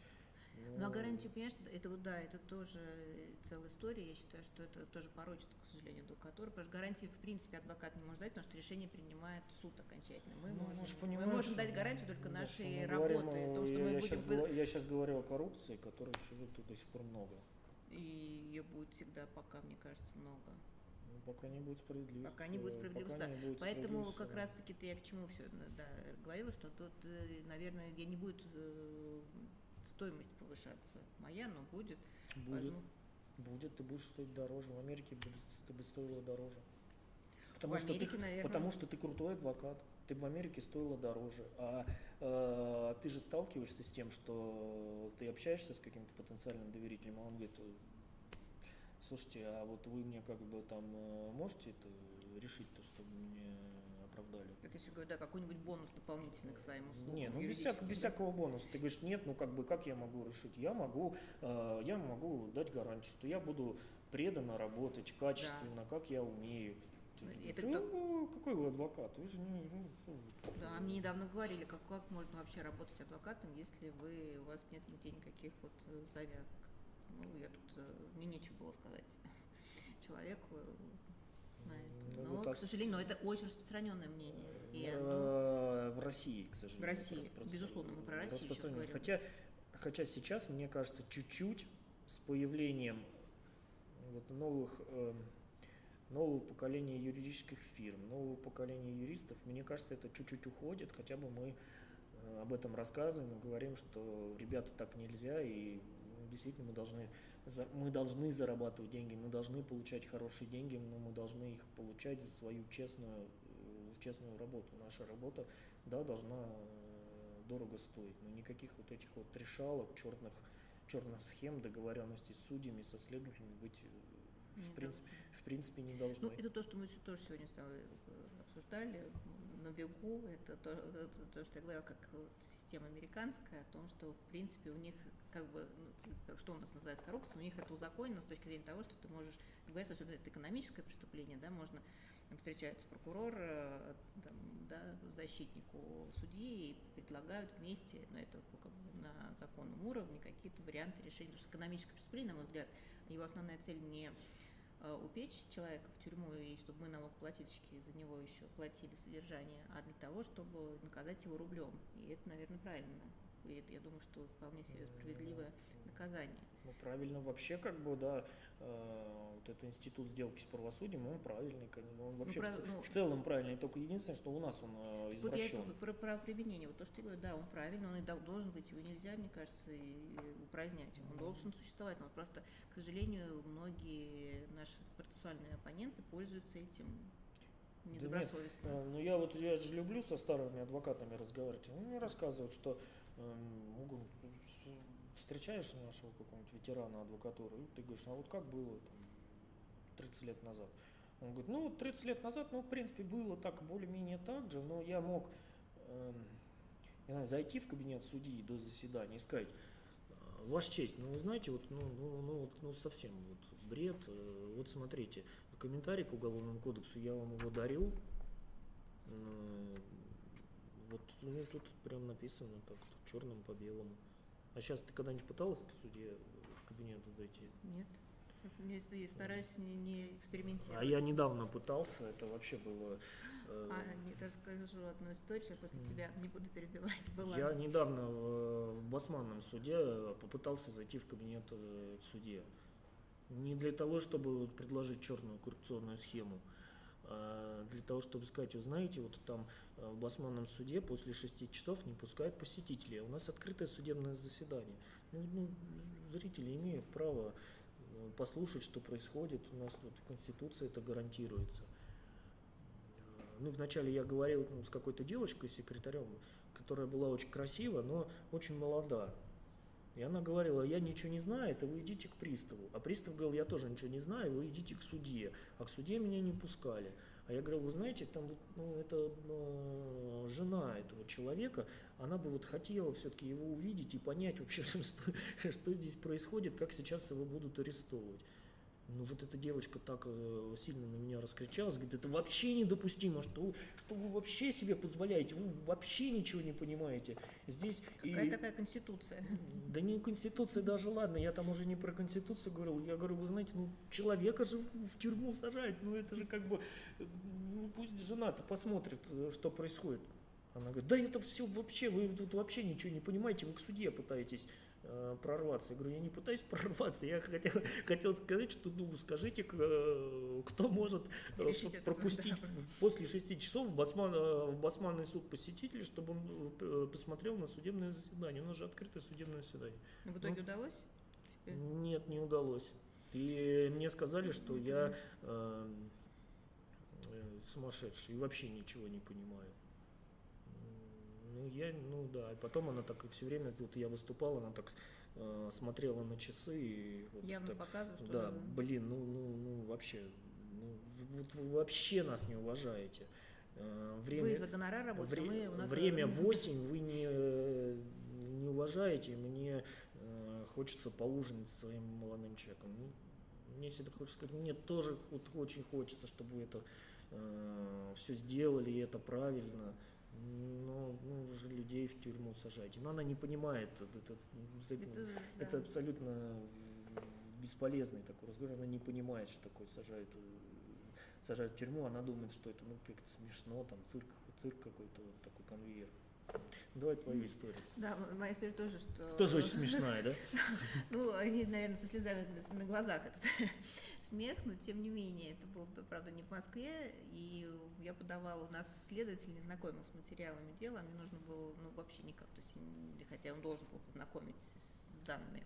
Э, материалами по даже по процессуальному кодексу, хотя, конечно, все равно я даже до сих пор не могу понять, почему нам адвокатам это не дают знакомиться с на стадии предварительного следствия. следствия, только у следователя есть все, а мы как бы как слепые котята должны все это время пытаться какую-то линию защиты выработать.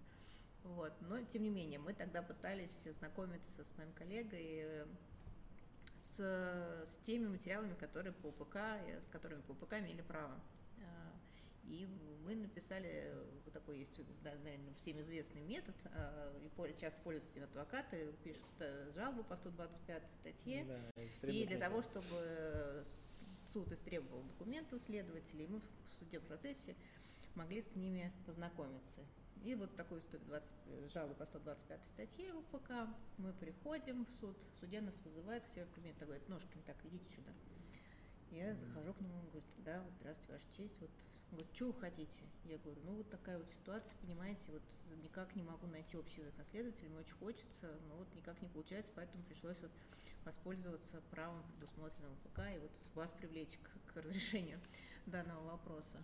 Он говорит, ну смотрите, поворачивается ко мне монитор и говорит, у меня вот есть шаблоны на все 125 э, вот вы какой хотите получить? Вот тут я, вот, и у него реально вот такие шаблоны уже в компьютере, в компьютере есть наработки, он даже не стесняясь, мне их показывает, я говорю, не, послушайте, мне этот шаблон вообще не нужен, мне, ну, у меня одна цель, вот я откажу, отзову свою жалобу, обещаю, вот если, если мне только покажут документы, он говорит, хорошо, сейчас, набирает, берет телефон, звонит следователю, ну, город небольшой, поэтому, в принципе, наверное, как бы, наверное, все друг друга знают. Говорит, так, слушай, э, Иван Васильевич, тут вот э, Ножкина пришла такая зануда страшная, ты это, давай покажи ей документы, какие она хочет, чтобы она э, от меня отстала. И вот только после звонка уже, я говорю, езжайте, сейчас Иван Васильевич вам покажет. И вот таким способом мне удалось ознакомиться с тем, что чем я хотел. Но жалобу, естественно, я отозвала. Вот, но шаблон мне очень понравилось тут. И, в принципе, на самом деле, когда ты читаешь иногда ответы, постановления на, на свои жалобы, и я же не говорю про прокурорские, ответы они все примерно под копирку. Иногда даже они забывают э, поменять название компании. Если же уже зашел, это зашла речь про 120 э, про 125 у нас какая-то ошибка произошла. Да, ошибка. Это нормально? У нас не нормально, не... Ничего, да, нормально. Э, ну, вот если э, зашла речь про э, жалобы в порядке 125, я расскажу, как я ментально стал адвокатом. Вот ментально я стал адвокатом. Я же следователем долго был. У меня рассматривать 125 в, в любимом басманном суде. Это же существо, существо спора юридического заключается в том, что заявитель подал э, заявление о совершении преступления, э, Следственный комитет сказал, что нет оснований для проведения проверки порядке статьи 144, не просто для возбуждения уголовного дела, просто ну, нет оснований для проведения проверки. Вот это вот э, решение по поручению доверителя, вот этот ответ такой на, на листочке, я по поручению доверителя обжаловал. Вначале мне этот судья э, возвратил эту жалобу в порядке 125, а там основанием для, э, основанием для обжалования, причем прям в постановлении плен э, Верховного суда, который регламентирует эту всю процедуру, там написано, что в случае, если лишен доступа к правосудию. Угу. Вот, он мне эту жалобу возвратил. Ну, тоже, знаешь, Басманный суд, он да. э, любит, любит возвращать, но на самом деле не по формальным, по надуманным, ну, чтобы сокращать себе э, количество жалоб в производстве. Московский городской суд по моей э, апелляционной жалобе, тогда, наверное, еще кассационной жалобе, э, в общем, все это отменилось, снова попадает к этому судье.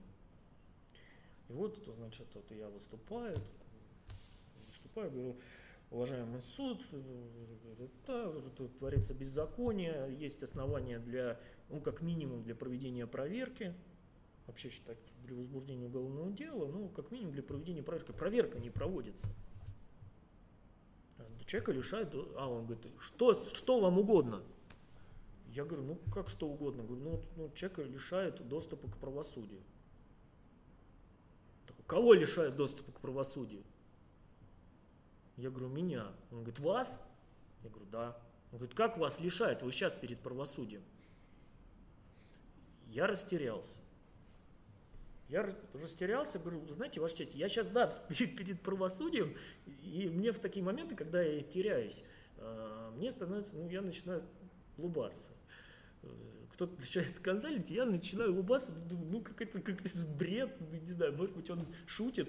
Э, я говорю, ваша честь, ну, я же вот сейчас в связи с правосудием, потому что, как бы, ну, не дают доступа к правосудию, потому что вот если бы проверку провели и возбудили бы уголовное дело, тогда был бы доступ к правосудию. А так никакого доступа к правосудию нет. Он так смотрит на меня, говорит, еще раз, вы перед правосудием находитесь, что вы хотите сейчас конкретно от меня? Я говорю, доступ к, доступ к правосудию. Он такой говорит, я ничего не понимаю. Я тут не выдержал, ну, немножко так рисковато чуть-чуть сказал, с улыбкой, конечно, говорю, ну, Ваша честь, там, вы знаете, вот, э, Московский городской суд, вы уже в прошлый раз написали, что э, не лишен доступа к правосудию. Э, Московский городской суд, он написал, что э, вот это как раз нарушается доступ к правосудию этим вопросом. Там постановление Пленума Верховного суда. Он такой, ну правильно, Московский городской суд написал, потому что я вас тогда не допускал, не допускал к правосудию, а сейчас я допускаю вас к правосудию. Э, я говорю, ну тогда, Ваша честь, я, извините, еще раз жалобу просто зачитаю, я не знаю, что сказать. Стоит представитель э, э, прокуратуры, а там представитель прокуратуры, представитель Следственного комитета и судья. И он говорит, Ваша честь, да вы, ну, как бы, не обращайте внимания. А, вот вы знаете, нас тут четыре юриста, человека с высшим юридическим образованием. Вот заявитель, адвокат, вы, э, я и представитель Следственного комитета. Вот мы втроем понимаем, а он не понимает. Вот ну, не понимает он, что такое доступ к правосудию. Он говорит, ну, что мы тут обсуждаем? Ну, ходите в совещательную комнату и вынесите ему решение, и покажите, что такое доступ к правосудию. Ну и вот тут как бы, друзья, я понял, что я, да, вот я теперь адвокат, потому что я не понимаю, что такое доступ к правосудию. Ну, он тебе показал постановление в своем? Показал. Показал. Внутренний не смог согласиться с этим, обжаловал в Московском городском суде. Мне кажется, даже что-то там от, отменили, сейчас уже не помню. Но он меня всегда э, потом не любил, и даже вот адвокаты с нашего бюро приходили, а это такой достаточно известный судья. Ну, Басман Я его очень уважаю правда очень, очень, очень уважаю и мне приятно всегда в его процессах работать, но вот мне рассказывали, что когда адвокаты с нашего бюро э, приходят в процесс, они говорят, это вас Грифцов подучает, он адвокат дьявола. Ну нет, я, я не такой. Я за доступ к правосудию. Исключительно. Люблю правосудие. Ну что, еще какие-то вопросы там у нас? Давайте. Сейчас будут, давайте, а то... Давайте, а то мы куда-то ушли уже от юристов. Вообще уже вообще все, уже байки. А думаю, да, мы с Андреем просто редко видимся в, в офисе из-за большого количества работы. Вот Хорошо. Давай, Таня. Да, я буду читать. Давай, вопрос из чата. Как должен появиться, э, появиться справедливый? Как должны появиться справедливые суды? Какая схема, как вы это представляете? Ты скажешь ну, это, или я? Не, ну это тебе, это доступ к правосудию, чтобы был, мне кажется, самое главное. Значит, вот в современных реалиях или в целом? А... Если, в цел, если в целом, я могу сказать, э, не общество должно захотеть э, справедливый суд, общество у нас и сейчас хочет, а власть должна захотеть справедливый суд. То есть, если власть скажет, очень быстро будет справедливый суд. И я, кстати, вас уверяю, вот э, многие говорят, у нас очень плохие судьи, у нас очень хорошие судьи. Они умные, они думающие. Ну, вернее, они разные, конечно, но такие же, как и мы, адвокаты. То есть нельзя говорить, что вот адвокаты э, все умные, а судьи все глупые. Да нет, ну мы все одинаковые, вот все юристы такие, как вот у нас наше общество заслуживает, и мы разные, э, ленивые, иногда неумные, трусливые, ну мы все, все одинаковые. Но в целом наши судьи готовы к э, принятию справедливых решений. И, кстати, я думаю, да. что сами судьи были бы даже Конечно. во многих провести опрос, были бы за, да, потому что, к сожалению, у ну, судей тоже кайф. очень да. сложная ситуация. Я всегда смотрю да. на их работы и понимаю, нам, адвокатам, сложно, но все-таки над нами не стоит какое-то руководство, и иногда, иногда мне говорят, как что нужно Да, э, ну, выступать, они как же- нужно выступать. Ну, ну, им же нравится, когда они принимают какое-то решение, вот освобождать человека под стражей, там вот, ну, аплодисменты в зале. Ну, Безусловно. нравится же, ну, там, скрывает улыбки, ну, нравится. Ну, приятно же это такие вот А вот почему ты, кстати, думаешь, ты же обратил внимание, что есть такое негласное правило, что в суде никогда не берут бывших адвокатов? Эм, Не, не я вот знаю. слышала такую версию, что это из-за того, что у них вот у адвокатов искаженное немного вот Не знаю, я слышал про адвокатов, э, про судей бывших адвокатов и ну, как бы ну, слышал, что какие-то гадости о них говорили другие адвокаты. Ну, ничего, ни- ничего не могу сказать, почему, почему так. Я думаю, что на самом деле это не зависит э, по большому счету от того, бывший это адвокат или мы вообще люди функции. Вот если нас сейчас э, с тобой следователями поставить, ну, мы, конечно, будем э, чуть, справедливы, чуть справедливы, но мы все равно должны будем под эту систему э, как-то подстраиваться.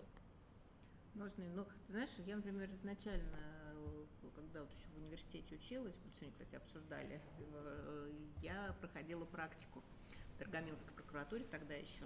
У меня были прекрасные учителя, Мартемьянов, как сейчас помню, кстати, у него папа был профессором известным МГИМО, гражданского процессуального права, если я правильно помню.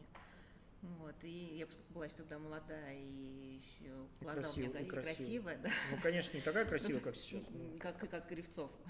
Ну, Гривцов сейчас, да. Вот, поэтому, э, да, и у меня в основном были мои однокурсники, я там была одна из немногих девушек, и они меня таскали по всяким следственным действиям, я в изолятор ходила. Были очень забавные случаи, что мне, например, одну а, там, следователь не успевал, и он говорит, ну ты сама езжай в изолятор, там тебя приведут, обвиняем, а ты там начинай его допрашивать. Ну, я это второй курс, чтобы вы все понимали, второй курс мне переносит, дает мне протокол, и меня сразу переводит молодой человек, а тогда это были конец 8, нет, я уже совсем, нет, 90-е были, конец 90-х.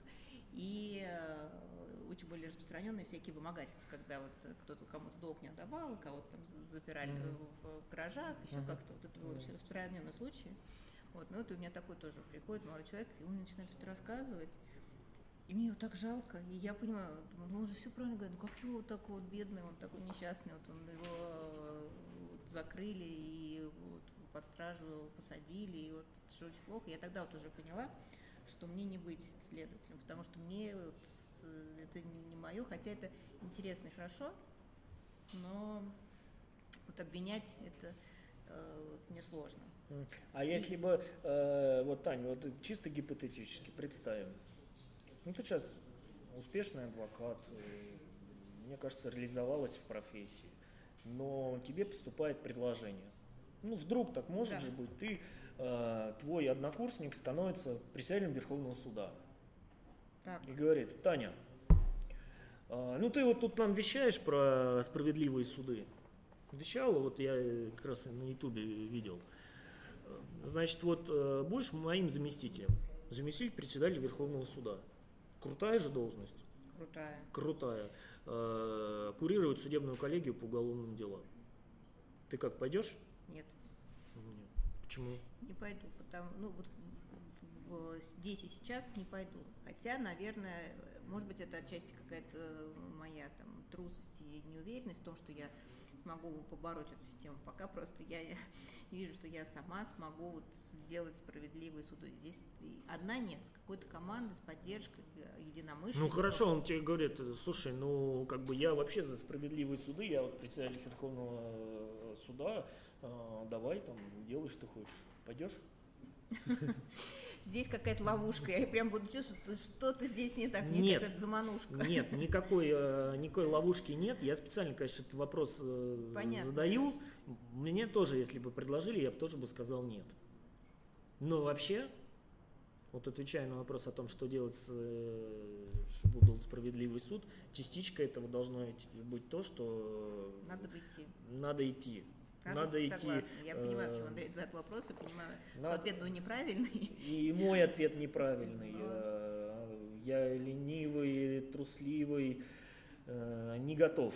Ну, не, ну все равно, мне кажется, что мы на своем месте тоже можем способствовать этому. Можем, Просто мы здесь должны- нужны люди, каждый должен быть на своем месте. Я просто, я вот не чувствую, что это было бы мое место, и что я была там более полезной, нежели чем я сейчас тут Но нахожусь. многие же люди Особенно многие, я много же работаю со студентами, многие студенты э, хотят идти в правоохранительные органы, хотят идти в судьи. И вот э, наша задача, чтобы они туда шли, но они туда шли с правильными идеалами, с правильными ценностями, и мы им рассказывали все время, ребят, вот, вот так, как там сейчас э, что-то происходит, так нельзя. Но идите туда и меняйте. Ну вот как-то как так. А, еще в части э, справедливого суда, э, вот прямо, прямо сейчас потому что мы понимаем, что ну, вряд ли власть сейчас скажет, э, не, ну, как бы, может, официально-то все говорят, что мы, конечно, за справедливый суд, у нас справедливый суд, ну, вряд ли кто-то вот захочет менять то, что сейчас есть. Но суд присяжных – это хороший такой способ.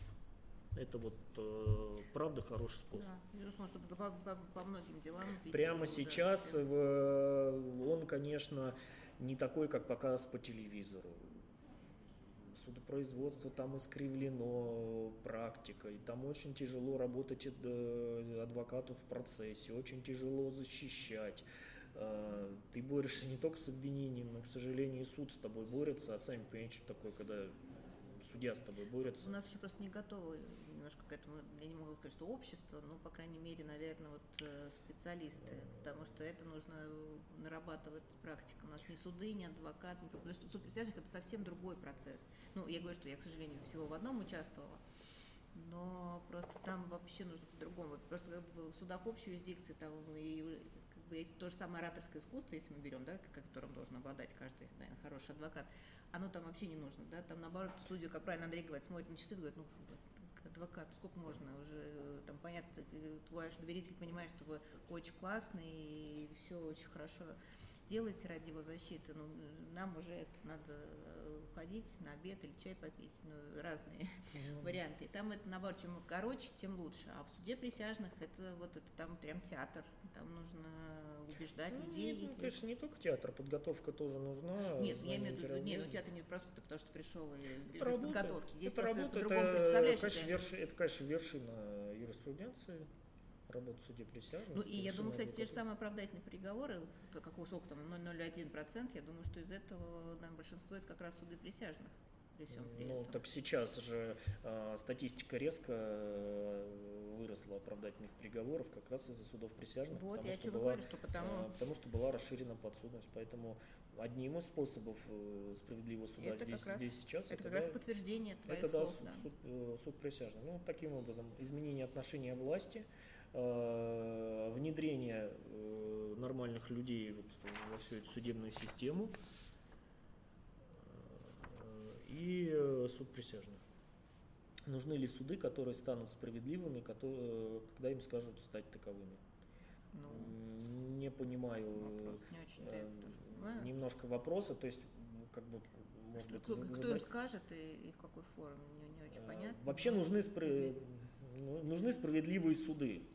Они просто, э, на мой взгляд, просто вот при такой постановке вопроса суд не может стать справедливым, потому что им кто-то сказал быть справедливым. То есть, что в один день, сегодня суд, я как бы несправедливый, а завтра скажет, нет, вы должны быть справедливыми, и, и, и, и что изменится? Ну, как-то так, так не, мне кажется, на практике так, не полетит вот такое. Не, не, я тоже не, не совсем понимаю, что такое сказать.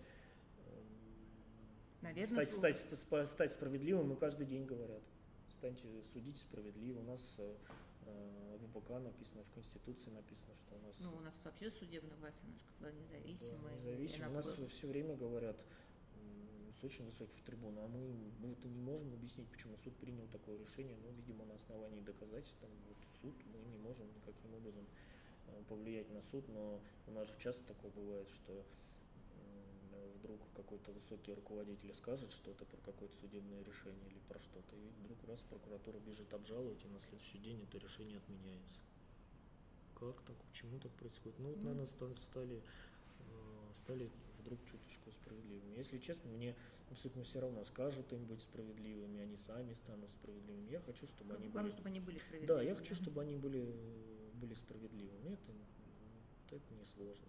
У нас вот, помните, была Солженицына читал э, какие-то воспоминания, он э, после того, как началась оттепель, его много приглашали с лекциями перед судьями, и он зачитывал отрывки из архипелага ГУЛАГа, и ему судьи аплодировали, говорили, как вы вообще классно все это, это, это написали. Угу. Ну, действительно же все так вот и было. Очень правильно, мы с вами согласны. А он всегда спрашивал, извините, а вы вот такие решения выносили? Они говорят, да, ну тут вы выносили. Ну вот, вот это. Там есть а вот, еще? может быть, я думаю, легче, вы нам озвучили, так быстрее будет вам писать это все. Ну, тут, тут, тут с компьютера. У нас просто компьютера нет. Может... Как вы считаете, судам присяжных хватит кадров? Кадров?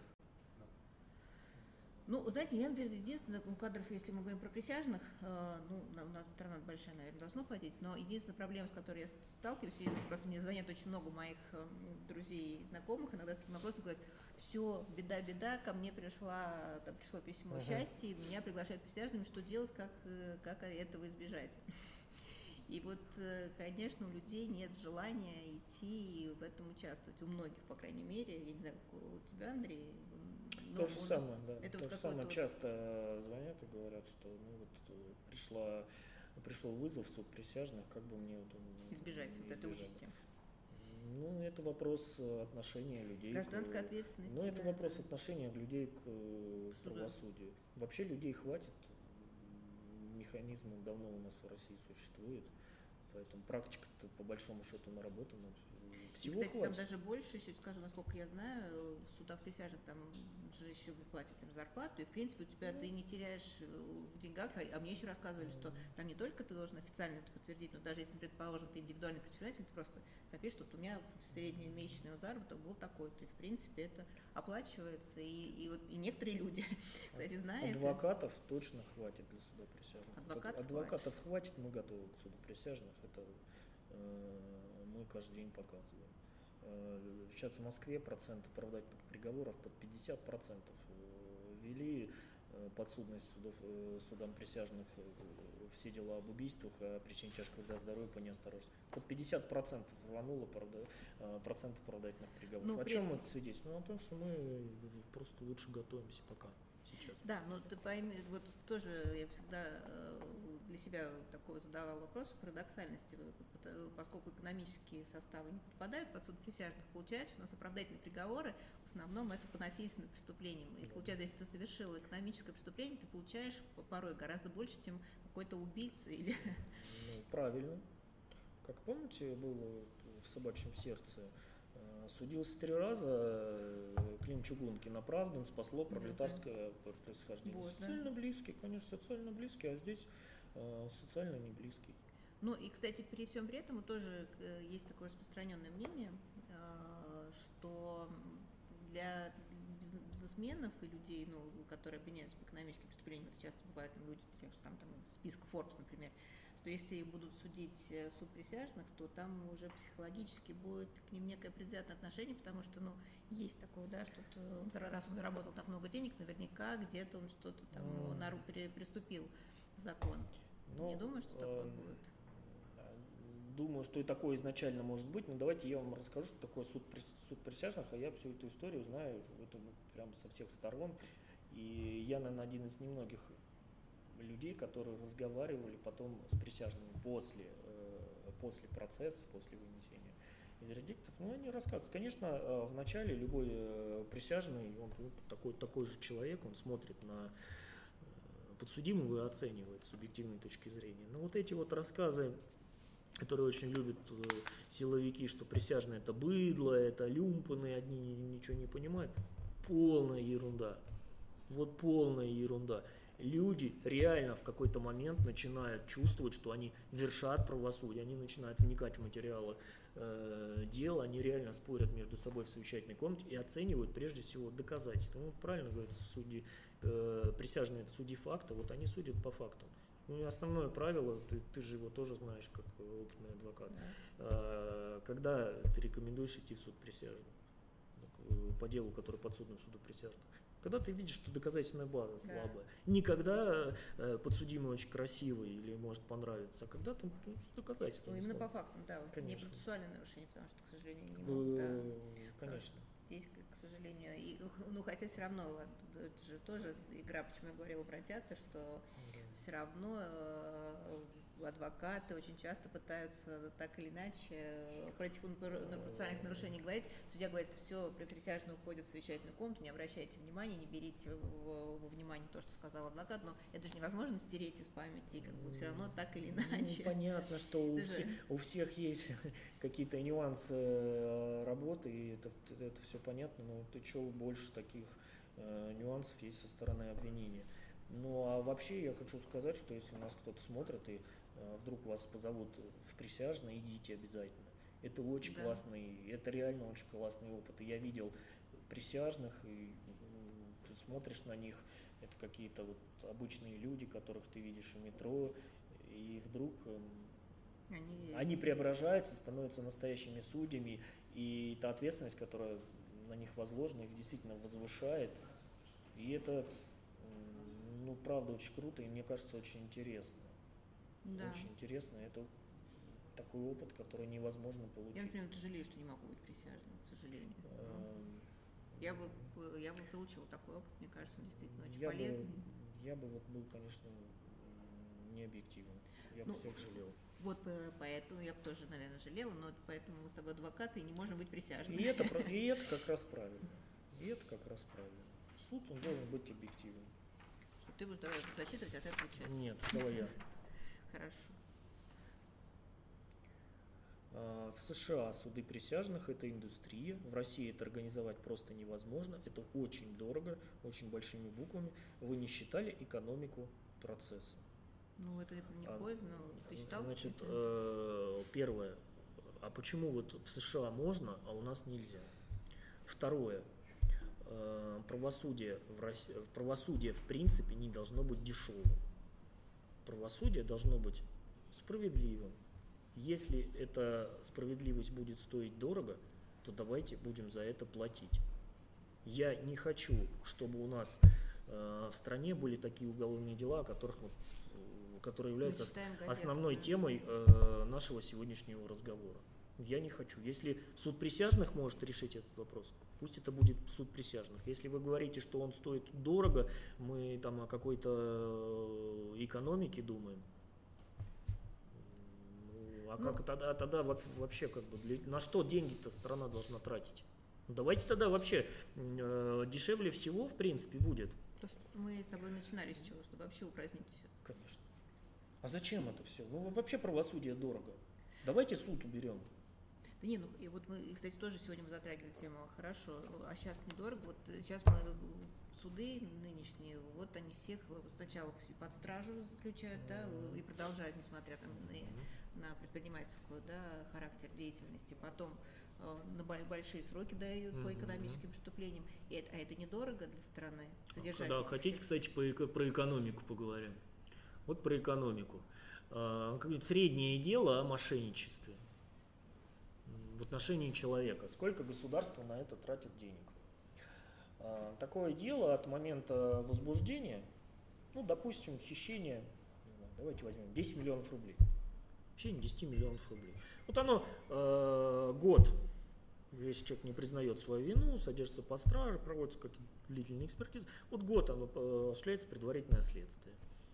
Э, э, предварительное следствие осуществляется следственной группой, э, заработная плата следователя одного, там, ну, руководителя следственной группы пусть будет 150 тысяч рублей, 150 тысяч рублей умножить на 12, это сколько? Э, э, миллион восемьсот. Вот это один следователь, а там группа, допустим, из трех следователей. Вот еще. А если реализация там по да, 40 следователей? Да, а если вот реализация да, по 40, по 40 следователей, ну ладно, 40 следователей не они... расследуют, а им еще, а если они из разных регионов прикомандированы, они еще угу. им квартиру оплачивают, значит, вот э, э, всякие расходы они несут. Это только вот функционирование следственного аппарата на это дело. То есть вот на расследование этого дела, только на расследование, если еще экспертизы какие-то платные, там эксперты привлекаются, это вот тоже все стоит денег. И, получает, да, и получается, для, расслед... для того, чтобы поместить э, этого человека в тюрьму, не, не, не говорю никакое там восстановление социальной справедливости, она ничего не восстанавливает. Государство тратит больше денег, чем якобы было похищено. И никому еще никто э, не возвращает, и даже вопрос так не стоит. Вот, может быть, э, на это тогда посмотрим. Давайте посчитаем э, экономику. Ну, вообще, если так вот подходить, что у нас суды это дорого, я думаю, что надо Вообще Отменить. отменить их нафиг и все. Суд Линча. Да, зачем суд Линча? В принципе, можно там э, на съезде Единой России проголосовать и, все. Ну да. Да, Александр. да. У нас какие-то вопросы из зала, да? Или мы можем дальше? Или мы можем дальше вещать про суд? Меня слышно, видно? А, Уважаемые коллеги, а у меня вот вопрос такой. А, Я просто никогда не был адвокатом, никогда не работал э, по уголовным делам. И если только не писал правовые заключения в рамках э, уголовных каких-то процессов. Ну вот скажите, пожалуйста, нет ли у вас ощущения, что отдельные сотрудники э, отдельных органов будут оказывать давление на суды присяжных и не как на ваш взгляд вообще бороться вот с этой ситуацией? Ведь ни для кого не секрет, что такое уже и сейчас происходит. В прессе, например, писали, даже, по-моему, есть приговоры Есть, э, этим нехорошим людям. Вот как вы думаете? Кстати, есть очень хорошая книга, но, к сожалению, она была очень небольшой, у нее был тираж, э, я даже не вспомню название, э, не наз- название не вспомню. Это журналист. Зоя а, Светова, скорее всего. Возможно. И там как раз про суд присяжных и о том, как э, потихоньку начинают суд присяжных расформировать, если э, есть у прокуратуры то же самое, есть ощущение, что идет к оправдательным прога- переговорам.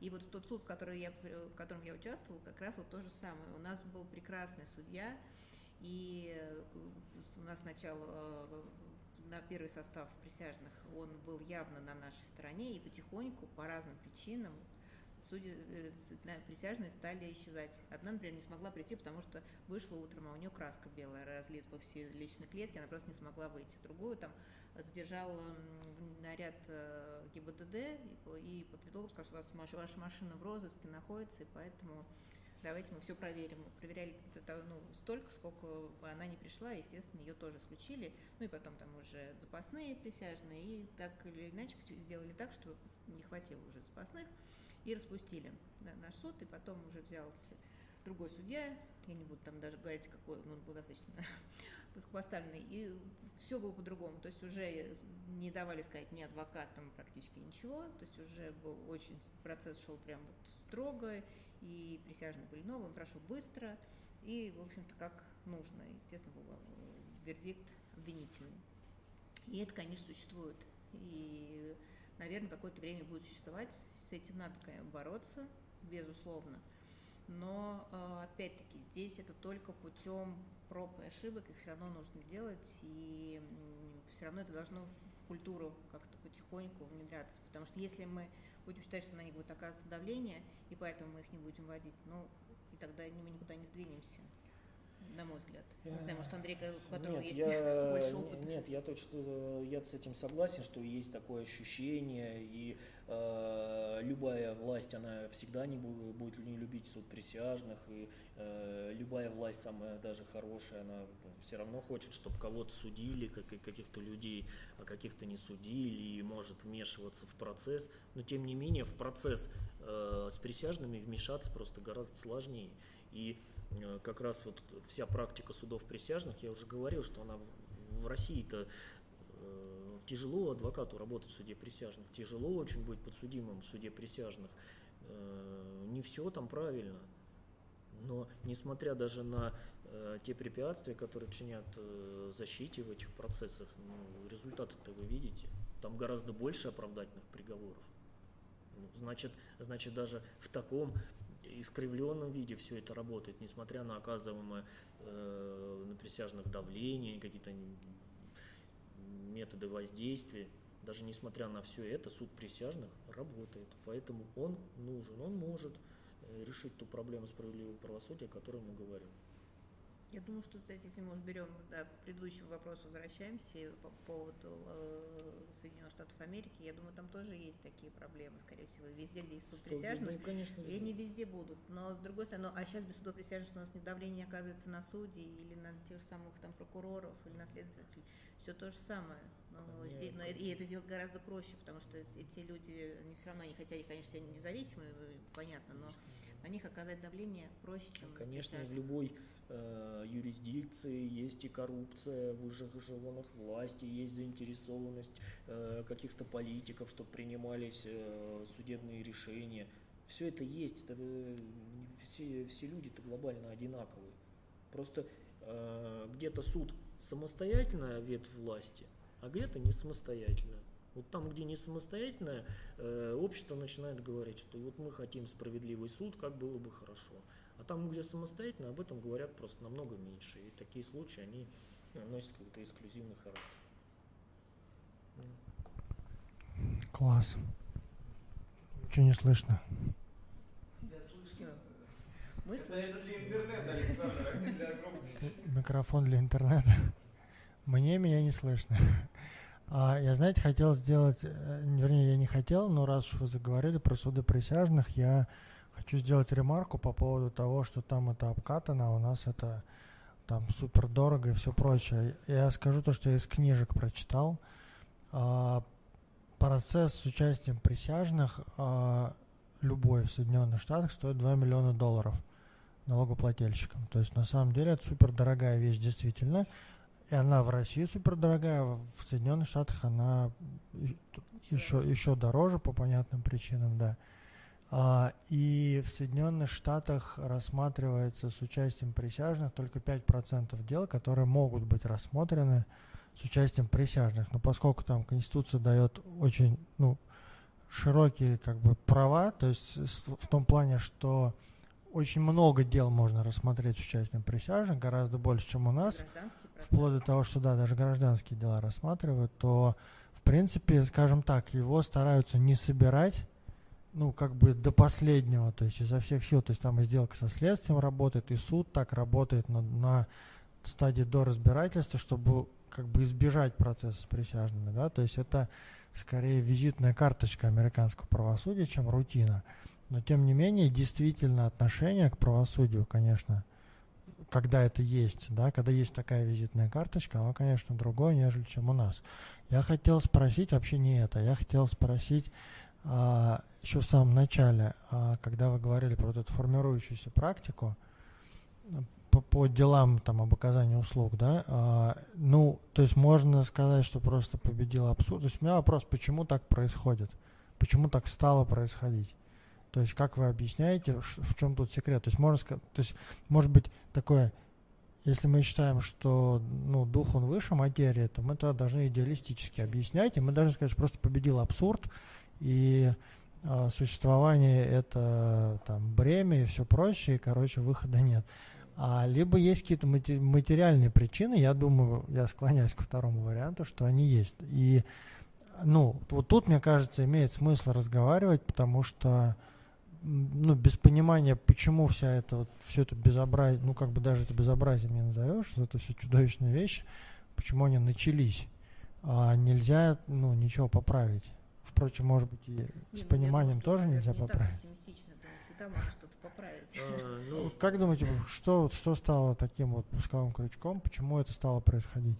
Ну, я, может быть, может, я начну Или хотя бы что я- механизм формирования я вот этих дел? ты.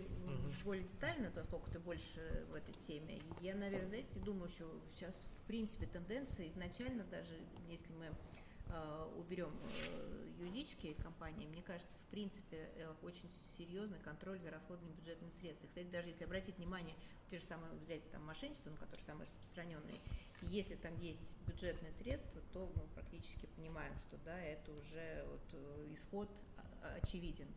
Если не, и поэтому, когда мы берем какое-то там да, новое дело и видим, что нет бюджетных средств, мы все выдыхаем и думаем, ну здесь еще можно хоть как-то поработать, значит ты понимаешь, что здесь можно хоть что-то доказать, потому что с наличием бюджетных средств в принципе очень сложно работать, э, по крайней мере на прекращение уголовного дела, так скажем. Но Было хищение социалистической вот, собственности, ну, да? То есть это вернулось В к принципе, этому.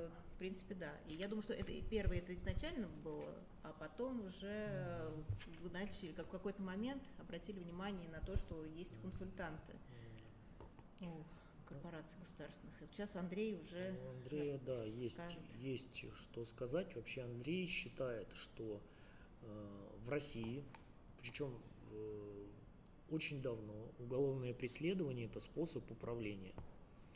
Вот э, в данном случае э, уголовное преследование у нас в стране – это способ регулирования э, бизнеса. Ну, если можно сказать, что у нас бизнес есть, ну, на самом деле вряд ли он как таковой у нас есть, но э, вот эти все посадки, э, угрозы, э, да, вот эти вот, где, где посадки, э, вот это вот э, мы резко увеличили собираемость налогов, несмотря на то, что законодательство налога у нас никак не менялось. Да, а как за счет чего мы как бы увеличили эту собираемость налогов? Ну, очень просто. Мы стали э, возбуждать огромное количество дел по э, уклонению от уплаты налогов, и потом они прекращались в связи с э, выплатой. Вот в основная причина это, конечно, это. Государство у нас власть не умеет у нас по-другому управлять, как вот тут очень просто. Сейчас мы тебя посадим, вот ты так вот делай, вот так, вот так не делай. Это первая, конечно, такая глобальная причина. Э, Вторая причина, она, э, как правило, она в каждом деле своя, но э, за любым большим уголовным делом у нас, ну, поскольку это же тоже способ регулирования, стоит, стоят какие-то интересы. Это какой-то вот способ устранения неу- неугодных, передел бизнеса, перераспределения э, каких-то потоков. Если вот посмотреть любое такое дело, можно там найти заинтересанта.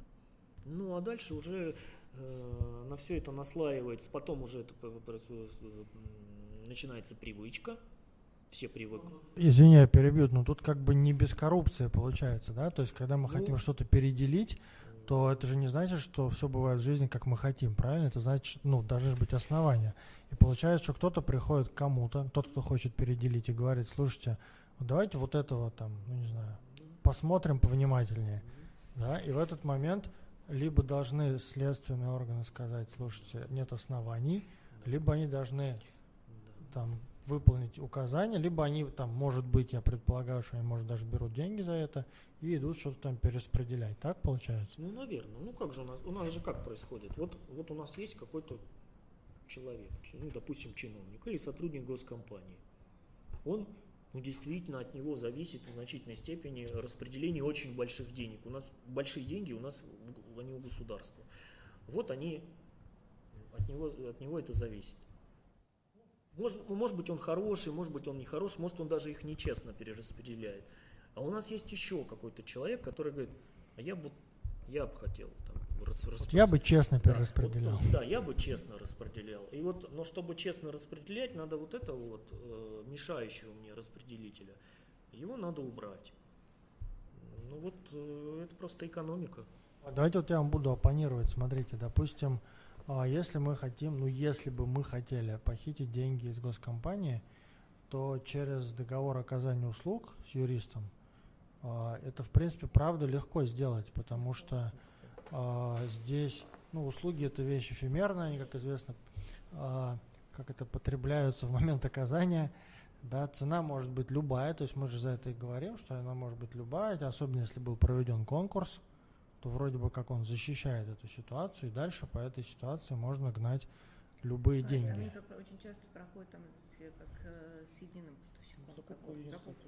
То, ну, я, я хочу сказать, что э, я не имею в виду там какие-то конкретные дела сейчас, да, а я имею в виду, что в принципе как механизм. Попахивает распилом.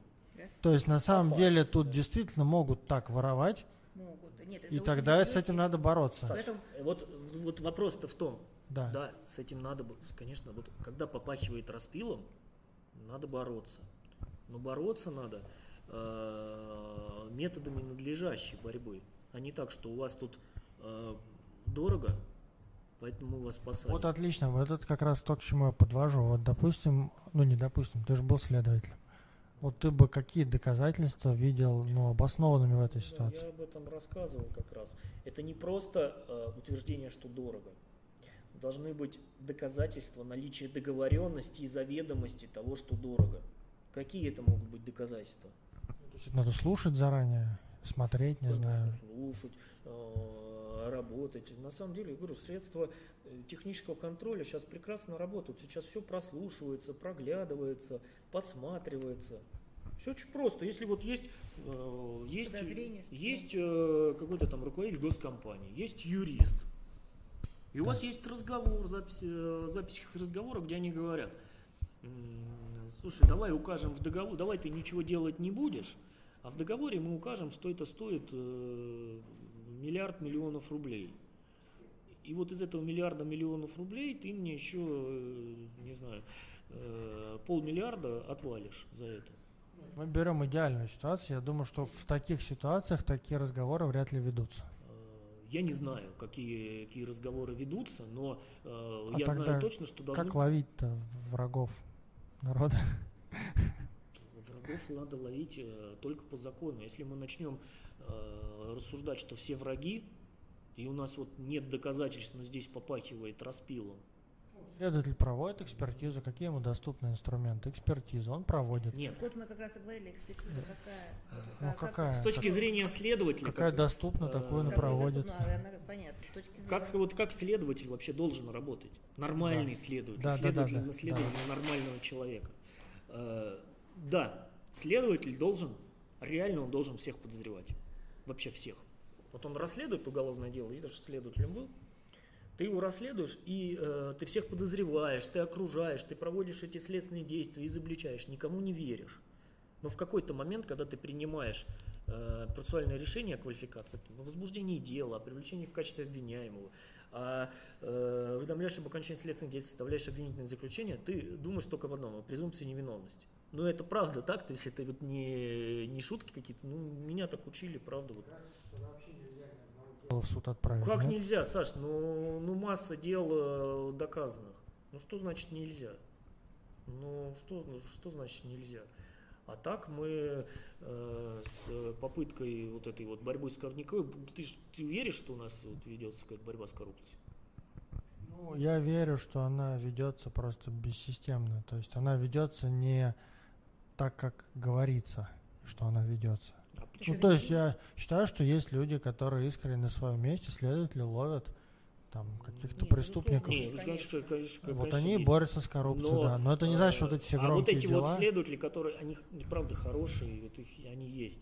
Э, Но почему они не борются, когда их начальник, который им дает указания о борьбе с коррупцией, рассуждает вот о том, что надо бороться с коррупцией, э, там в обед тратит Кто миллион садится в рублей. Бентли и уезжает в Да, закат. садится в Бентли и говорит, ну вы там разберитесь, потом, э, потом мне доложите, там, как вы вот этого коррупционера посадили. Ну, это спрут, мне кажется, все понятно. Э, Ну так вот. То есть э, почему? Ответ простой. Почему? Потому что это, когда этого больше, чем, ну, как бы, то есть это, так как это вариант нормы, да, как врачи говорят. Поэтому, поэтому я только за то, чтобы все делалось по закону. Если есть доказательства, значит надо людей привлекать к уголовной ответственности. Если нет доказательств, э, ну у тебя есть подозрения, значит надо эти доказательства собирать. Если ты их не собрал, то не надо никого привлекать. Вот, собственно, и все. Тем более сразу меры пресечения под стражу. Да. И не надо вот это вот. эм, Вот мы смотри, все ты, понимаем. ты же мы ничего не сказал, что понимаем. ты же сказал, что это такой способ управления.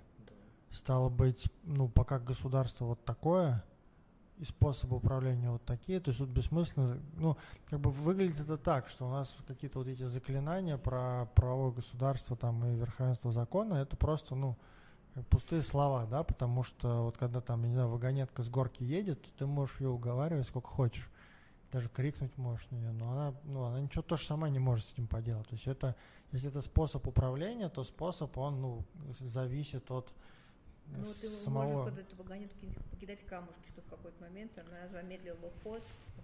Ну. Если успеешь накидать. Можно, можно я, вот, знаете, как отвечу? Кидать камушки это отличный образ. То есть Помните, то, что мы делаем, это кидаем Покров- камушки. в Покровских воротах было сказано, заметьте, не я это предложил. То есть, заметьте, заметьте, товарищи, это не я сказал, это вот Александр Ермоленко, он вот что-то констатировал, а не я. Но, э, ну да, конечно, это не, неправильно, и, наверное, это все идет откуда-то сверху. Но это же не значит, что мы, м, прос- Смириться должны. простые юристы, должны с этим смириться. Нет, не должны. И не смиримся. Будем бороться. Так, так как умеем. Ну, не можем мы, да, мы э, не можем иногда суд, э, суд убедить, что вот тут нарушение э, права на доступ к правосудию. Ну, не можем, да, вот. Суд считает, что нет нарушений права на доступ к правосудию. Но это не значит, что мы не должны об этом говорить, это не значит, что мы не должны готовиться к процессу, это не значит, что мы должны быть готовы так, что мы там, на 10 голов выше, чем э, наши оппоненты. Ну, будем бороться, принимаем бой. У меня еще был вопрос. Почему не пускают в изоляторы? То есть в чем там проблема на самом деле? То есть почему в Голландии пускают, у нас не пускают? У них просторнее комнаты свиданий? Ну, вот или... Я говорю, что то, что я приводила пример вот из Или это тоже способ управления? Да, я думаю, что тоже отчасти способ управления, потому что в Испании это огроменный зал с, наверное, кабинетов, ну, я не знаю, 50, наверное просто вот огромные все. У нас как это объясняется? Вот а у нас его, кстати, там очередь, там потому что То есть откуда берется очередь? 5, наверное, максимум. Сейчас, то, давайте на примере Лефо, Лефортова скажу. Ну, действительно, да, да, да. VIP-изолятор. VIP, все э, по самым громким делам, все там. Все губернаторы там, министры, а, да? В, там порядка, ну, не знаю, ну, допустим, 100 э, лиц, которые содержатся одновременно под стражей. В следственных кабинетах, в следственном изоляторе Лефортова, если не ошибаюсь, 6. А, вот ну представьте, 100 человек и 6. У этих 100 человек есть 100 адвокатов, а еще есть следователи, которых пропускают без очереди. У них там есть, они обычно, вот, я знаю, Следственный комитет, они, у них забронированы пару ну, есть, да. есть следователи, которые проходят без очереди, а есть те, кто вот, вот, стоят в этой очереди. А для чего? Можно расширить э, количество следственных кабинетов увеличить? Да можно, конечно. Ну а что там как бы сложно что ли? Можно. Ну, говорит, не можем. У нас ремонт. А для чего так, это делается? Когда вы это обжалуете, то что говорят суды на это? Суды говорят, что э, это как бы ваша вот проблема. А, а вы вот вы должны ходить тогда каждый день. Но вы же не ходите. Вот вы тут а, рассказываете нам, что вы две недели не можете попасть, а вы из этих двух недель ходили только в понедельник и в пятницу. Ну да, не прошли, ну, ну такая... И это, кстати, особо такая да. ситуация, на мой взгляд, я сталкивалась, не знаю, может, Андрей меня поправит, когда у нас на 217, когда мы знакомимся с материалом дела, и суды нас начинают ограничивать. Мы говорим, послушайте, ну как вот, вот там 100 томов, э, вы нам дали месяц, и вы в изолятор пройти невозможно. Ну, мало того, что мы не говорим там про освещение, да, про условия, и как бы ознакомление с материалами дела. И то, что невозможно попасть. Говорит, ну вы там сфотографировали, значит вы ознакомились. Я говорю, ну понимаете, там, фотографировать материал дела, это еще не значит ознакомиться, это же нужно все равно посидеть вместе, там, выработать. Тем более мы только сейчас узнали, там следователь, он уже живет этим делом, он все знает материалы. А нам-то дали только вот сейчас, на этой стадии, мы вот только можем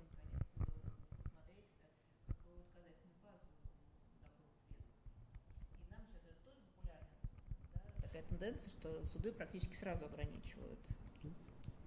Вот несмотря на это, хотя... Для чего это делают? Чтобы враг э, да, как бы был повержен. Ну вот да. есть какой-то адвокат, он же мешает. Вот и ходит, и ходит. Что он ходит? Все ходит, э, мешает нам, какую-то позицию формирует. Вообще надо как бы вот его посадили в Лефортово, Пусть он там сидит, значит, без горячей воды, лучше еще без туалетной бумаги, чтобы у него был э, туалет открытый, чтобы женщина там в глазок смотрела, как он в туалет ходит. Ну, так вот положено. Пусть думает э, над своим поведением, раскаивается и признается. Без адвоката это же как бы проще все сделать. Поэтому это тоже способ управления. Да, отлично вы задали тон, на ночь глядя, молодцы вы. Да, я тоже так подумала, что да, ну... с учетом того, что мы заканчиваем на стрим, у нас какая-то не очень веселая нота. Давай как-нибудь как-то вот бодро закончим. Спойте песенку. Далее. Не, мы так в середине вроде как байки такие порассказывали, а сейчас... Байку рассказать. Надо, мне кажется, закончить какой-нибудь. Они тоже были грустные у вас байки. Грустные? Ну, конечно, ну, я вот сидел юмор, на диване, чуть ну, не плакал. Простите, друзья, у нас э, наш юмор уголовный, он весь такой э, какой-то невеселый. Нам смешно, а да, вы на нас смотрите и говорите, вот какие-то эти медведи с балалайками в клетке, полусумасшедшие. Ну, что теперь делать? Мы вот такие вот э, мутировали в этой профессии, но мы ее очень любим, и все равно будем всем этим заниматься и никогда не сдадимся. И вас всех призываем. Отлично, я думаю, что Спасибо. Да. Куда? Они Не, никуда мы не не идут. уходим. У них э, магнитные пропуска, они просто-напросто... У нас просто очередь в Лефортово в 5 утра, поэтому Да придется- оправдываться. Я на самом деле, коллеги, не знаю, я вот так скажу. Был у меня один знакомый уголовный адвокат, он все время э, говорил, я в Лефортово, я там не знаю, где там еще они могут быть, в матросской тишине.